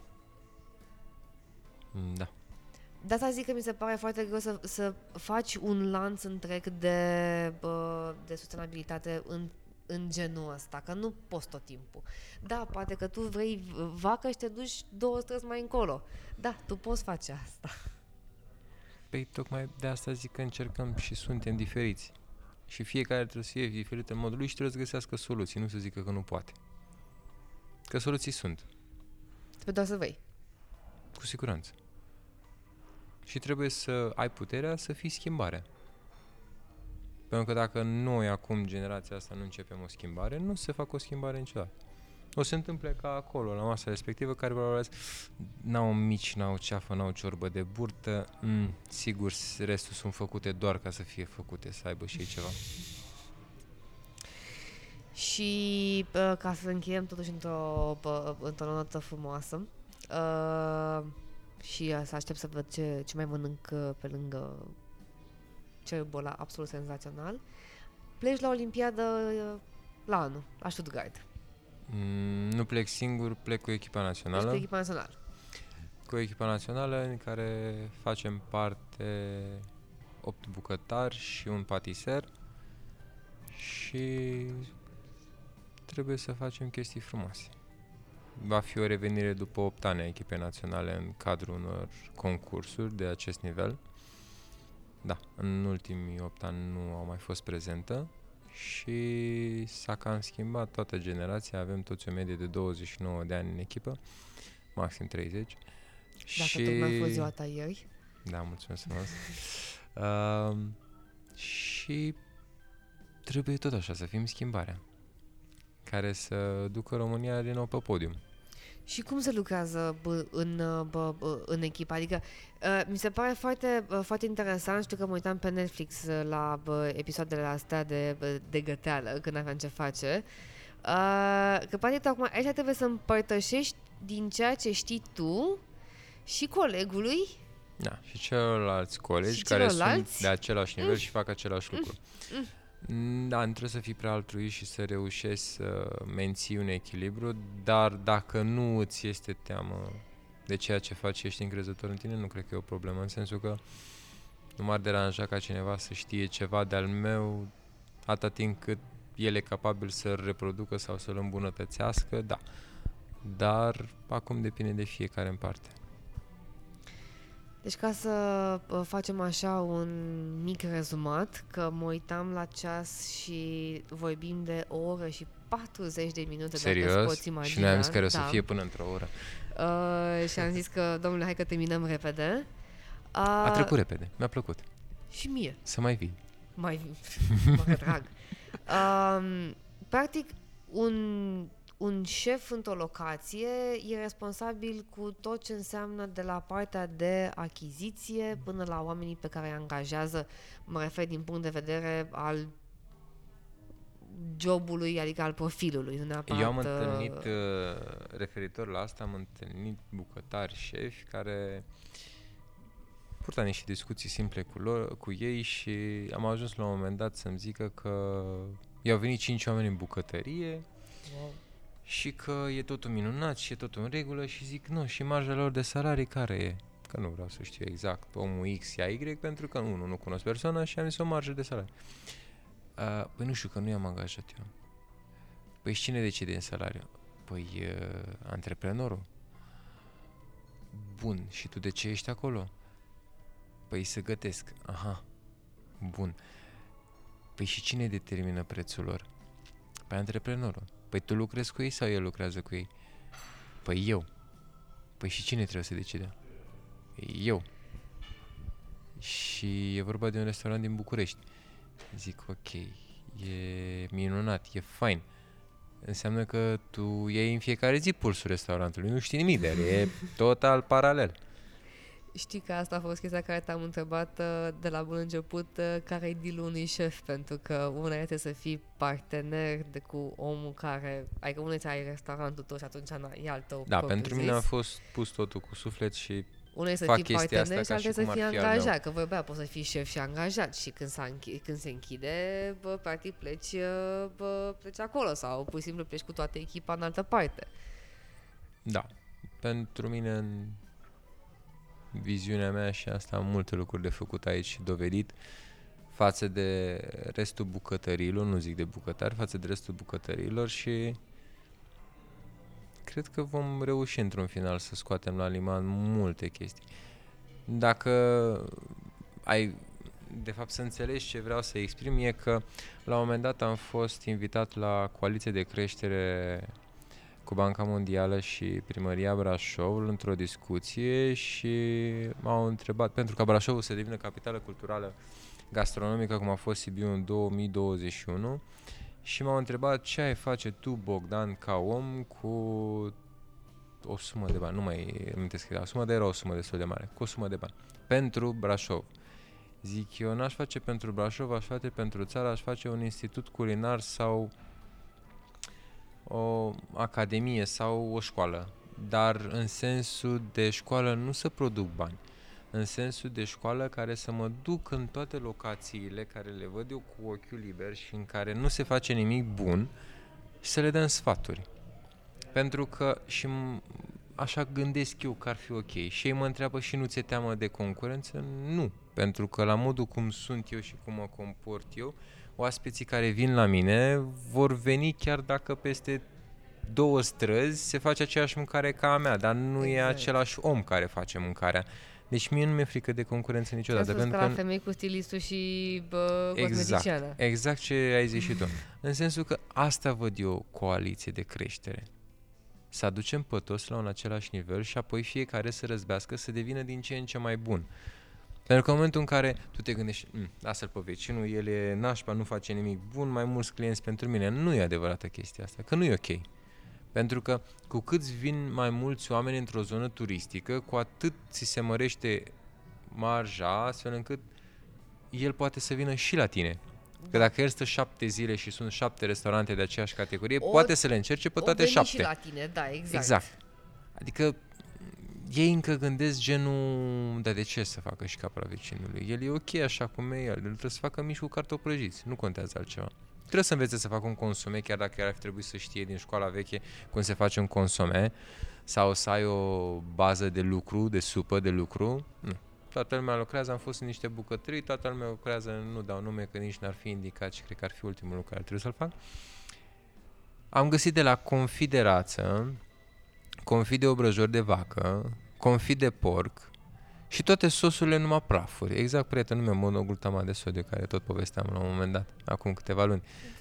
Deci într-o bucătărie respectată să găsești toate chestiile astea, am zis că nu e adevărat. Ceva e ok, undeva e o bubă, e o virgulă, înseamnă că bucătărie e ceva ce e doar în capul meu și este doar în cei 300 de metri pătrați ai mei, sau cum funcționează? Da, dar uite, este complicat, pentru că, uite, când Ce am e fost, de complicat? exemplu, la bă, Food Bloggers Conference, la conferința de food blogger de, an, de an, anul trecut, uh, tot așa, veniseră, veniseră șefii care vorbeau tocmai exact de agricultură de genul ăsta și sustenabilă și ingrediente bune. Gândește-te un pic ce, gândește un pic ce a reușit la un moment dat Jamie Oliver în Marea Britanie, că vorbeam la un moment dat că, uite, tu ai mâncare bună pe care nu poți să o dai în școli și grădinițe. Problema este că din punct de vedere legal, hai să spunem că te, înțe- te înțelege la un moment dat cu doamna învățătoare să trimiți, Ok. da? Dar aude o mamă acasă. Peste puțin. Copilul meu n-a mâncat uh, sanvid la gluten, nu știu cum, că l-am i-am trimis pachetel de nu știu de care. Și atunci îți pui jumătate de oameni în cap. Adică m, uh, tu, uh, m, tu vorbești de institut culinar când la noi lumea înțelege prin a fi bucătar sau șef diploma de la ANC. Ok, diploma calificare, aia care nu poți e să dai rea. foc. Că nu te ajută cu nimic, nu te face pe tine să fii bucătar, nu și să dai gust la mâncare dacă ai o foaie. Cu ce te ajută? Cu ce ai fi fost tu un om bun în ceea ce faci dacă nu și-ți plăcea ceea ce faci, să nu practicai, să nu te dezvoltai? Sunt de acord cu tine aici. Cum e să... Uite, facem o paralelă exact pe mine. Am terminat matematică informatică intensiv engleză, dar fac bucătărie. Cum e, pot eu zic, am sunt matematician când eu sunt un bucătar? Ok, îmi place chestia aia la bază, dar nu pot să mă bazez că pot câștiga o pâine de pe chestia asta. De acord. Și atunci da. Adică institutul culinar e o chestie care ar trebui să fie Când zice asociație de bucătare, înseamnă în felul următor. Nu văd este asociația bucătarilor să văd, adică nu știu, uite, tu, Ana, vrei să-ți deschizi un restaurant, ești bucătar și nu ai sustenanța financiară să faci o chestie sau nu îți găsești furnizori sau nu îți găsești asta. Toată asociația trebuie să vină în ajutorul tău, toți bucătarii, pac. Uite, te ajutăm noi cu 3 GN-uri până când îți cumperi, te ajutăm noi cu două oale, te ajutăm noi cu furnizorul respectiv, îți facem noi legături cu respectivul îți dăm furnizor un de discount restaurant. acolo, îți un facem discount de asta sau- autorizațiile acolo, Exact. da. Și nu îți ia 2 ani să deschizi, ci îți ia două luni. Dar nu, noi spunem, cum să deschidă și aia? Păi ce facem? Apropo de, bă, de asta, scuză-mă că, bă, vezi, ziceam că încheiem, dar mai avem, mai am două, bă, nu două terminăm până mâine întrebări. dimineața dacă stăm. Um, știi că una din problemele mari uh, e, sunt, uh, la food truck de exemplu, este că eu nu pot să pun food truck pe un spațiu public. Nu mă las. Trebuie să am autorizație din partea primăriei Da. pentru încheiat de spațiu, ceea ce nu o să-mi Da. dea nimeni niciodată. Da, și apoi după îți mai trebuie încă o autorizație de funcționare sanitară și tot, și da, și de desfacere în aer liber și trebuie să ai firmă deschisă pe catering. și- De mai bine vinzi ambalate pe care le cumperi din metro și le dai mai departe. Da, A, dacă te duci în afară să-ți dea cineva așa o, un crep nu făcut e pe nicio aia, problemă. Sau Am niște fost în castane Luxemburg anul făcute trecut, pe acolo. vremea asta Păi eram da. la, eram la Cupa Mondială de la Luxemburg anul trecut cu tortul anului. Și am, era târgul de Crăciun acolo și erau grofe și erau multe chestii. Și era, ce, foarte multă lume și n-a era nicio problemă, nu erau puse pe colțul străzii, într-un parc erau puse, n-aveau nicio treabă unul cu altul. Și nu s-a întâmplat nimic, adică am mâncat de acolo, sunt ok și acum, uite, după un an de zile, exact. Pentru că vrei să vinzi, de exemplu, cozonaci în piața sfatului din Brașov. Vreau să vă... Mm, nu vrei să intri în discuția asta cu mine, e ok. Și nu poți. Știi de ce nu, nu mi se dă spațiu? Pentru că știe ce vreau să vând, aia e problema. Asta nu mai zic. deși este ar punctul trebui- numărul 1. Deși teoretic ai un nomenclator asta, dar îți zic pentru că scrie acolo din punct de vedere când au făcut regulamentul, ai un asterix pe care nu-l citește nimeni niciodată, prin care spune că primăria își rezervă dreptul să dea căsuțele în funcție de criterii, de căsuțe de deja înscrise și de specific. Și dacă deja sunt șase oameni cu cozonaș, nu poți să vii tu al șaptelea. Nu, păi dacă vine Bogdan de la Dor cu cozonacul lui, nu mai vând ceilalți șase, aia e problema.